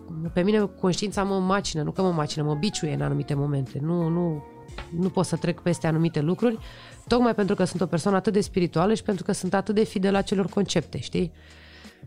De asta spăl duminica, de asta nu-mi pasă de unde am eu voie sau nu în biserică, dacă sunt sau nu la menstruație când intru într-o biserică, dacă și toate prostiile astea, știi, nu le cred, pentru că cred că spiritualitatea și esența nu stă în aceste cutume și superstiții și ce s-a scris într-o carte. E vorba de ce simți tu, ce vibrezi și ce dai și altora. Dar știi că sunt multe culturi care au, există sabatul, există duminica Da. uh, și au zis niște cercetători, chiar în neuroștiință, care povesteau că rolul acestor zile de pauză este fix Să ne odihnim noi. să ne odihnim noi. Asta așa e, sunt de acord. Cum postul este pentru, Detoxifiere. ei se și- zice mai nou, intermittent fasting, Fasting, sau așa da. mai departe, toate lucrurile astea au, au un scop de igienă și mentală și, uh, și fizică. Așa e, dar uh, problema este când uh, lucrurile astea se interpretează prost, Când le transformi în dogmă, spui. da, și când devin restricții, nu recomandări într binele tău. E o diferență. Uh, Adică gândește-te, spre exemplu, în sabat, nu mai știu, la, înainte de miezul nopții trebuie să lași totul. O, o zi trebuie să faci lași nimic, tot. da. Gândește-te o zi pe săptămână să lași device-ul ăsta, să închizi asta, N-aș avea nimic împotrivă. cât de sănătos ar fi. Cred că ar fi foarte sănătos. Să știi, când a, știi că a picat recent uh, Instagram, Facebook, au picat WhatsApp câteva ore. Păi da, că interviul Tu să-l știi ce bine tragem m-a între simțit? căderea WhatsApp-ului și căderea guvernului. Da. Știi, că în timp ce... Bă, da, mă, simțit- eram atât de relaxată, eram cu prietenii la masă și erau ei, bă, frate, nu merge Instagram-ul. Și eu l-am lăsat telefonul pe masă și zic, "Zic, ce bine mă simt. Nu mai simțeam că trebuie să postez, că trebuie să răspund, că trebuie să... Eram într-un concediu cumva, Ia uite, am o deschis... pauză mentală de... Ce bine mi-a fost cu tine. Două ore. Un nou record absolut. 15.000 de cazuri în România. Aoleu. Da. Deci imaginați-vă o zi fără... fără Eu aș, asta. fi, eu aș fi ok cu chestia asta. Chiar am stat să mă gândesc că știu că sunt persoane care și-au mai luat pauză de la uh, internet, dar uh, poate încă nu sunt eu unde ajuns de dezvoltată emoțional sau nu știu. Mă gândesc că dacă n-aș mai intra pe Instagram o săptămână, sunt atâția oameni pe care n-aș mai putea să-i ajut. Sau atâția oameni care ar avea nevoie de... Dar nu cumva e o scuză asta? Mă, nu-mi dau seama. Că știi că pentru a ajuta Iată, oameni trebuie încă- să fii tu sănătoasă. Încă un subiect de discutat la terapie, nu știu. Nu Poate- trebuie să te rog frumos și spune... Da, Mai sună unul din când în când. exact. Alina, continuând călătoria ta spirituală, mi-a plăcut povestea asta, p- pentru că mi se pare că ceea ce ți-ai tatuat tu pe, pe spate a fost așa, ca un fel de misiune pe care tu ți-ai dat-o. Nu neapărat trebuie să ajung în punctul A sau în punctul B. Bă, astea sunt valorile mele. Acum unde mor tu, ce că prezint știri la Digi, că fac live uh, Poți să te de pe întreb? malum. Te rog. Am știut că trebuie să vorbesc maselor. Am știut că am nevoie de o poziție în care să pot fi ascultată, pentru că aveam această credință de neclintit că eu știu lucruri pe care trebuie să le știe și alții și că le pot da ceva ce au nevoie încă, nu știu, dintotdeauna. Nu știu de ce. Și dacă o întreb pe maică mea, ți-ar fi spus că atunci când ne jucam în fața blocului, eu vorbeam cel mai tare și eu îi organizam. Eu făceam echipele. Eu eram liderul. Eu cred realmente că e o misiune pe care o am. Dar nu mi-ai povestit despre celălalt, celălalt al doilea tatuaj. Stai să mă gândesc care e al Cel doilea. african sau... Da, al doilea a fost de fapt o pisică egipteană pe care o am aici. Este despre faptul că sunt cat lady. Din păcate nu mai am acum pisici, dar urmează să-mi iau din nou. Aici nu vreau să intru. Mă fascinează Egiptul, mă fascinează mm-hmm. uh, istoria și cum erau venerate pisicile și reprezentația lor în artă și tot. Aici am, uh, se numește Erzulie Freda Veve. Este un, uh, e practic, Erzulie Freda este zeița dragostei în voodoo. Noi suntem obișnuiți din filme, din pop culture, să credem că voodoo înseamnă doar înțepat de păpuși și ue, satanisme. Dar de fapt nu e așa, e o uh, credință și o cultură foarte frumoasă și o istorie superbă. Și practic este zeița iubirii în fiecare casă, în zona Yoruba, apropo că am vorbit mai devreme în Africa, în cultura asta, există altare pentru zeița iubirii și fetele sau mamele sau așa, mă rog, uh, se roagă cum ne rugăm noi la Regina Mar- la nu zi, la Maica Fecioara Domnului, Marie. la Fecioara Marie, exact. Hai să zic o prostie. Deci nu e deloc... Uh, uh, n-am făcut nimănui farmece să mă iubească sau prostii de genul ăsta, știi? Un alt tatuaj este aici, care spune I will rise majestic from decay, fire burns and breeze blows ash away. Adică o să mă ridic, majestuos din cădere. Uh, Asta e o poezie e dintr-o piesă, da. dintr-o piesă? Da, da, da, tot așa. Aveam 20 ceva de ani când mi-am făcut tatuajul. Și de Hai. fapt este un fel de mitul Phoenix reinterpretat, în sensul că oricât de jos o să ajung, eu tot o să mă ridic și o să îmi văd de drumul meu. Pare că are sens după ce mi-ai povestit. Ce ai învățat tu în călătoria asta ta spirituală, citind, descoperind mai multe, mai multe culturi? Cu ce ai rămas? Cu siguranță cu faptul că există ceva mai presus de noi. Nimeni nu știe cu adevărat dacă este fals sau adevărat. E vorba doar de ce simte fiecare. Um, poți într-adevăr să ai ghinion în viață, dar în mare parte viața cam tu ți-o așterni. Tot în budism există conceptul de sămânța suferinței Nu știu dacă știi conceptul. Adică în momentul în care eu mi-am cumpărat ultimul model de telefon, am sădit sădința suferinței în mine. Adică, într-o zi, acest telefon îmi poate fi furat, poate fi spart, poate nu o să mai meargă pur și simplu și am să sufăr. Și atunci, în momentul în care ești conștient de acest concept de sămânța suferinței, devii un, un pic mai conștient și de fiecare alegere pe care o faci, de fiecare urmare care, ce poate veni după o alegere. Uh-huh. Din cauza asta, sau datorită de fapt acestui aspect, am renunțat la anumiți oameni din viața mea. Am, uh, mi-am ascultat instinctul și am renunțat la prietenii, am ieșit din anturaje, am plecat de la locuri de muncă, tocmai gândindu-mă la semânța suferinței. Întâlnesc un om pe care nu-l plac, data viitoare când mă sună nu-i mai răspund. Da, e nașpa că fac asta, e urât din partea mea, poate o să mă creadă încânfată sau așa. Fii la un podcast, dacă nu-ți place, data următoare nu te mai... Nu-i dau share, evident. Glumesc. da, e, e, un, e, o, e o chestie pe care o fac de foarte mulți ani. Și sunt conștientă mereu de sămânța suferinței. Și odată poți fi conștient și de partea cealaltă frumoasă. Că poate faptul că eu acum trei ani am avut curaj să fac clipul ăla despre demisia mea de la Digi, a fost o sămânță și abia Fără astăzi îi culeg groadele. Poate primul caz social pentru care m-am implicat a dat startul a ceea ce am ajuns astăzi, adică un om apreciat și cunoscut pentru ceea ce face în privința asta. Cu asta am rămas eu cumva din... Nu există un nene care ne vede pe noi când îi vorbim urât pe alții, nu, tu ești ăla care se vede pe sine. Dacă tu te simți ok să le faci artul la rău prin cuvinte sau prin fapte, tu ești Dumnezeu tău. Tu singur te vei pedepsi, inevitabil că nu o să mai poți să treci cu atâta amărăciune în tine. Nu te ceartă nimeni la final, nu scoate nimeni zetul când mori, știi? E totul despre tine.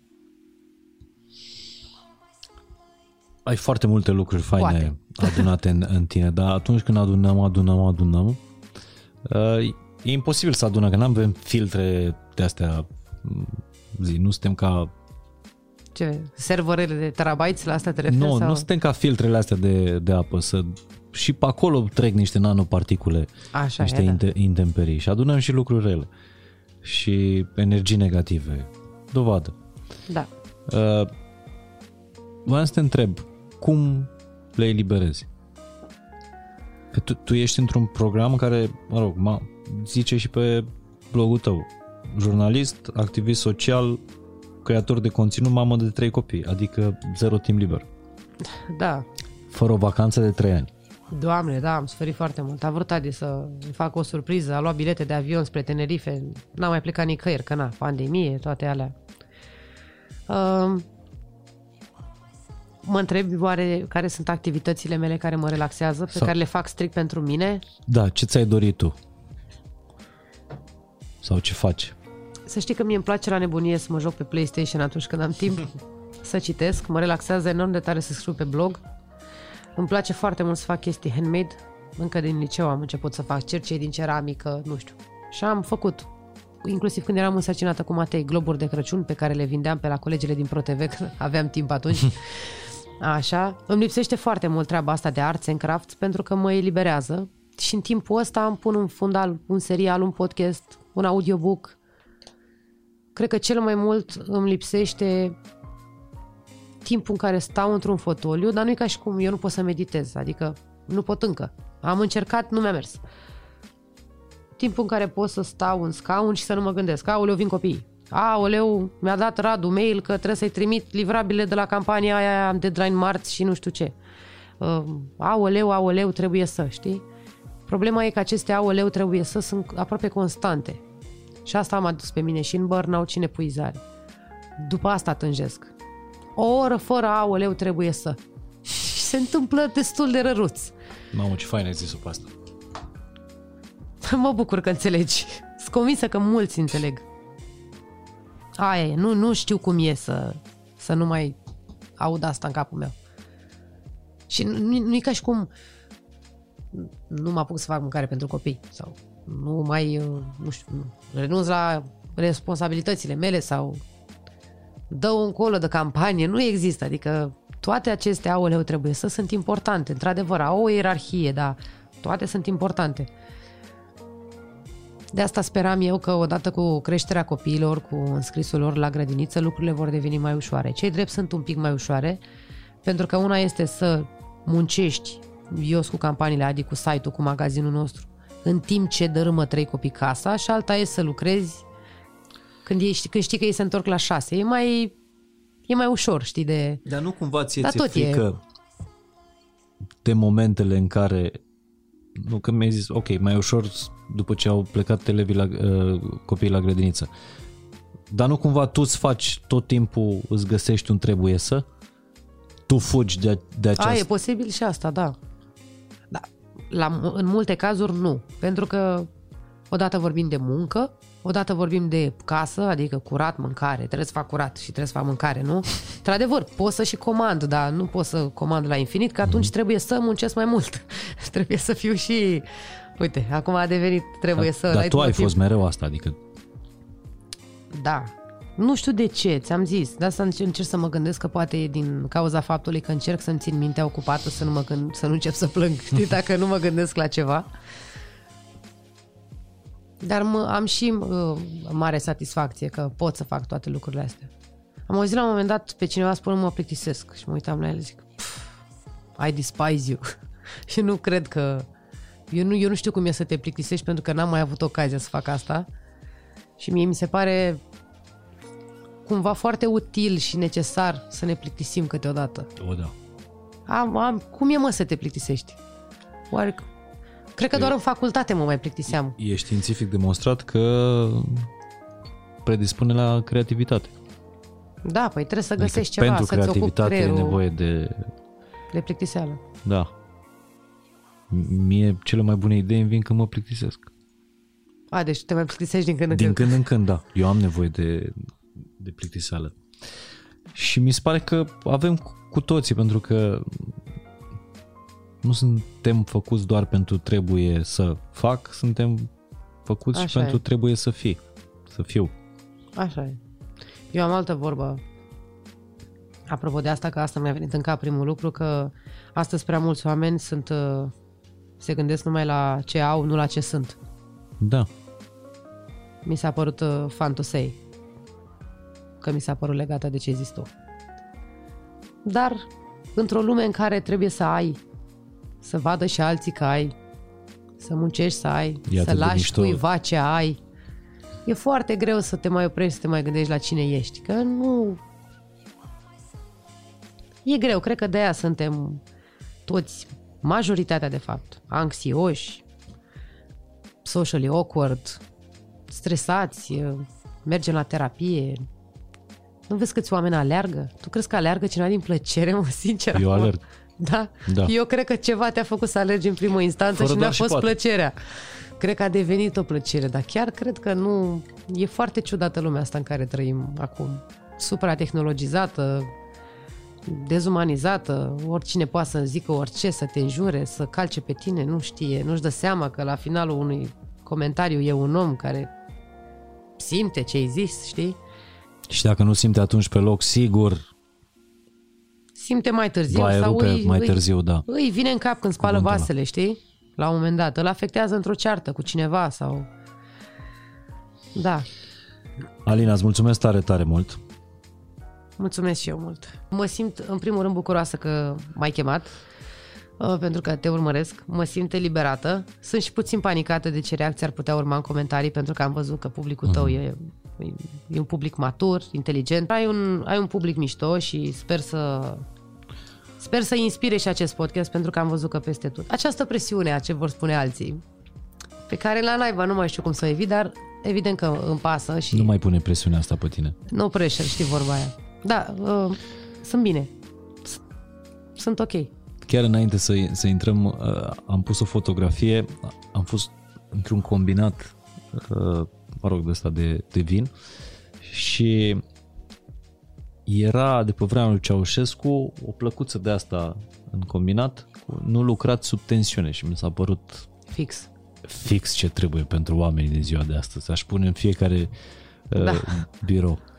Și că tensiunea este de, uh, de fapt fizic, e o forță exterioară care pune uh, o forță uh, exterioară care uh, dă naștere într-un corp unei forțe interioare. Și este fix de invers de ceea ce avem noi nevoie. Corect. De fapt, nu forța exterioară trebuie să fie cea care ne dă forța interioară, ci da. forța noastră interioară să dea forță ex- exterioară.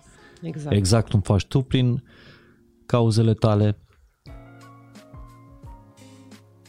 Mie mi-a venit și dacă ai face cu cap... tine ceea ce faci cu cauzele sociale, ar fi foarte tare. La ce te referi? Apropo de forța asta interioară, ai enorm de multă forță interioară.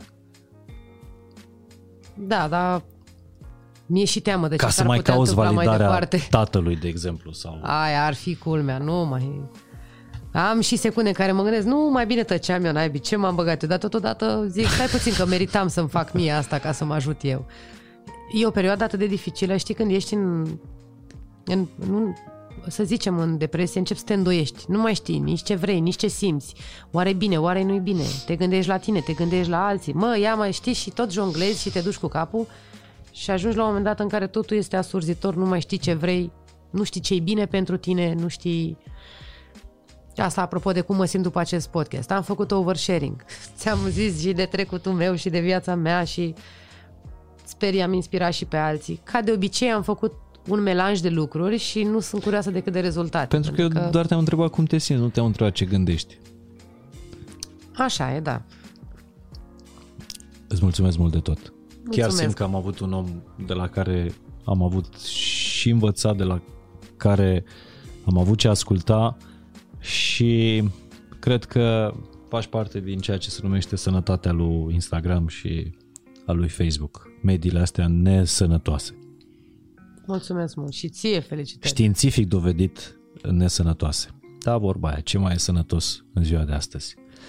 Îți mulțumesc, Alina, sănătate și fain și simplu.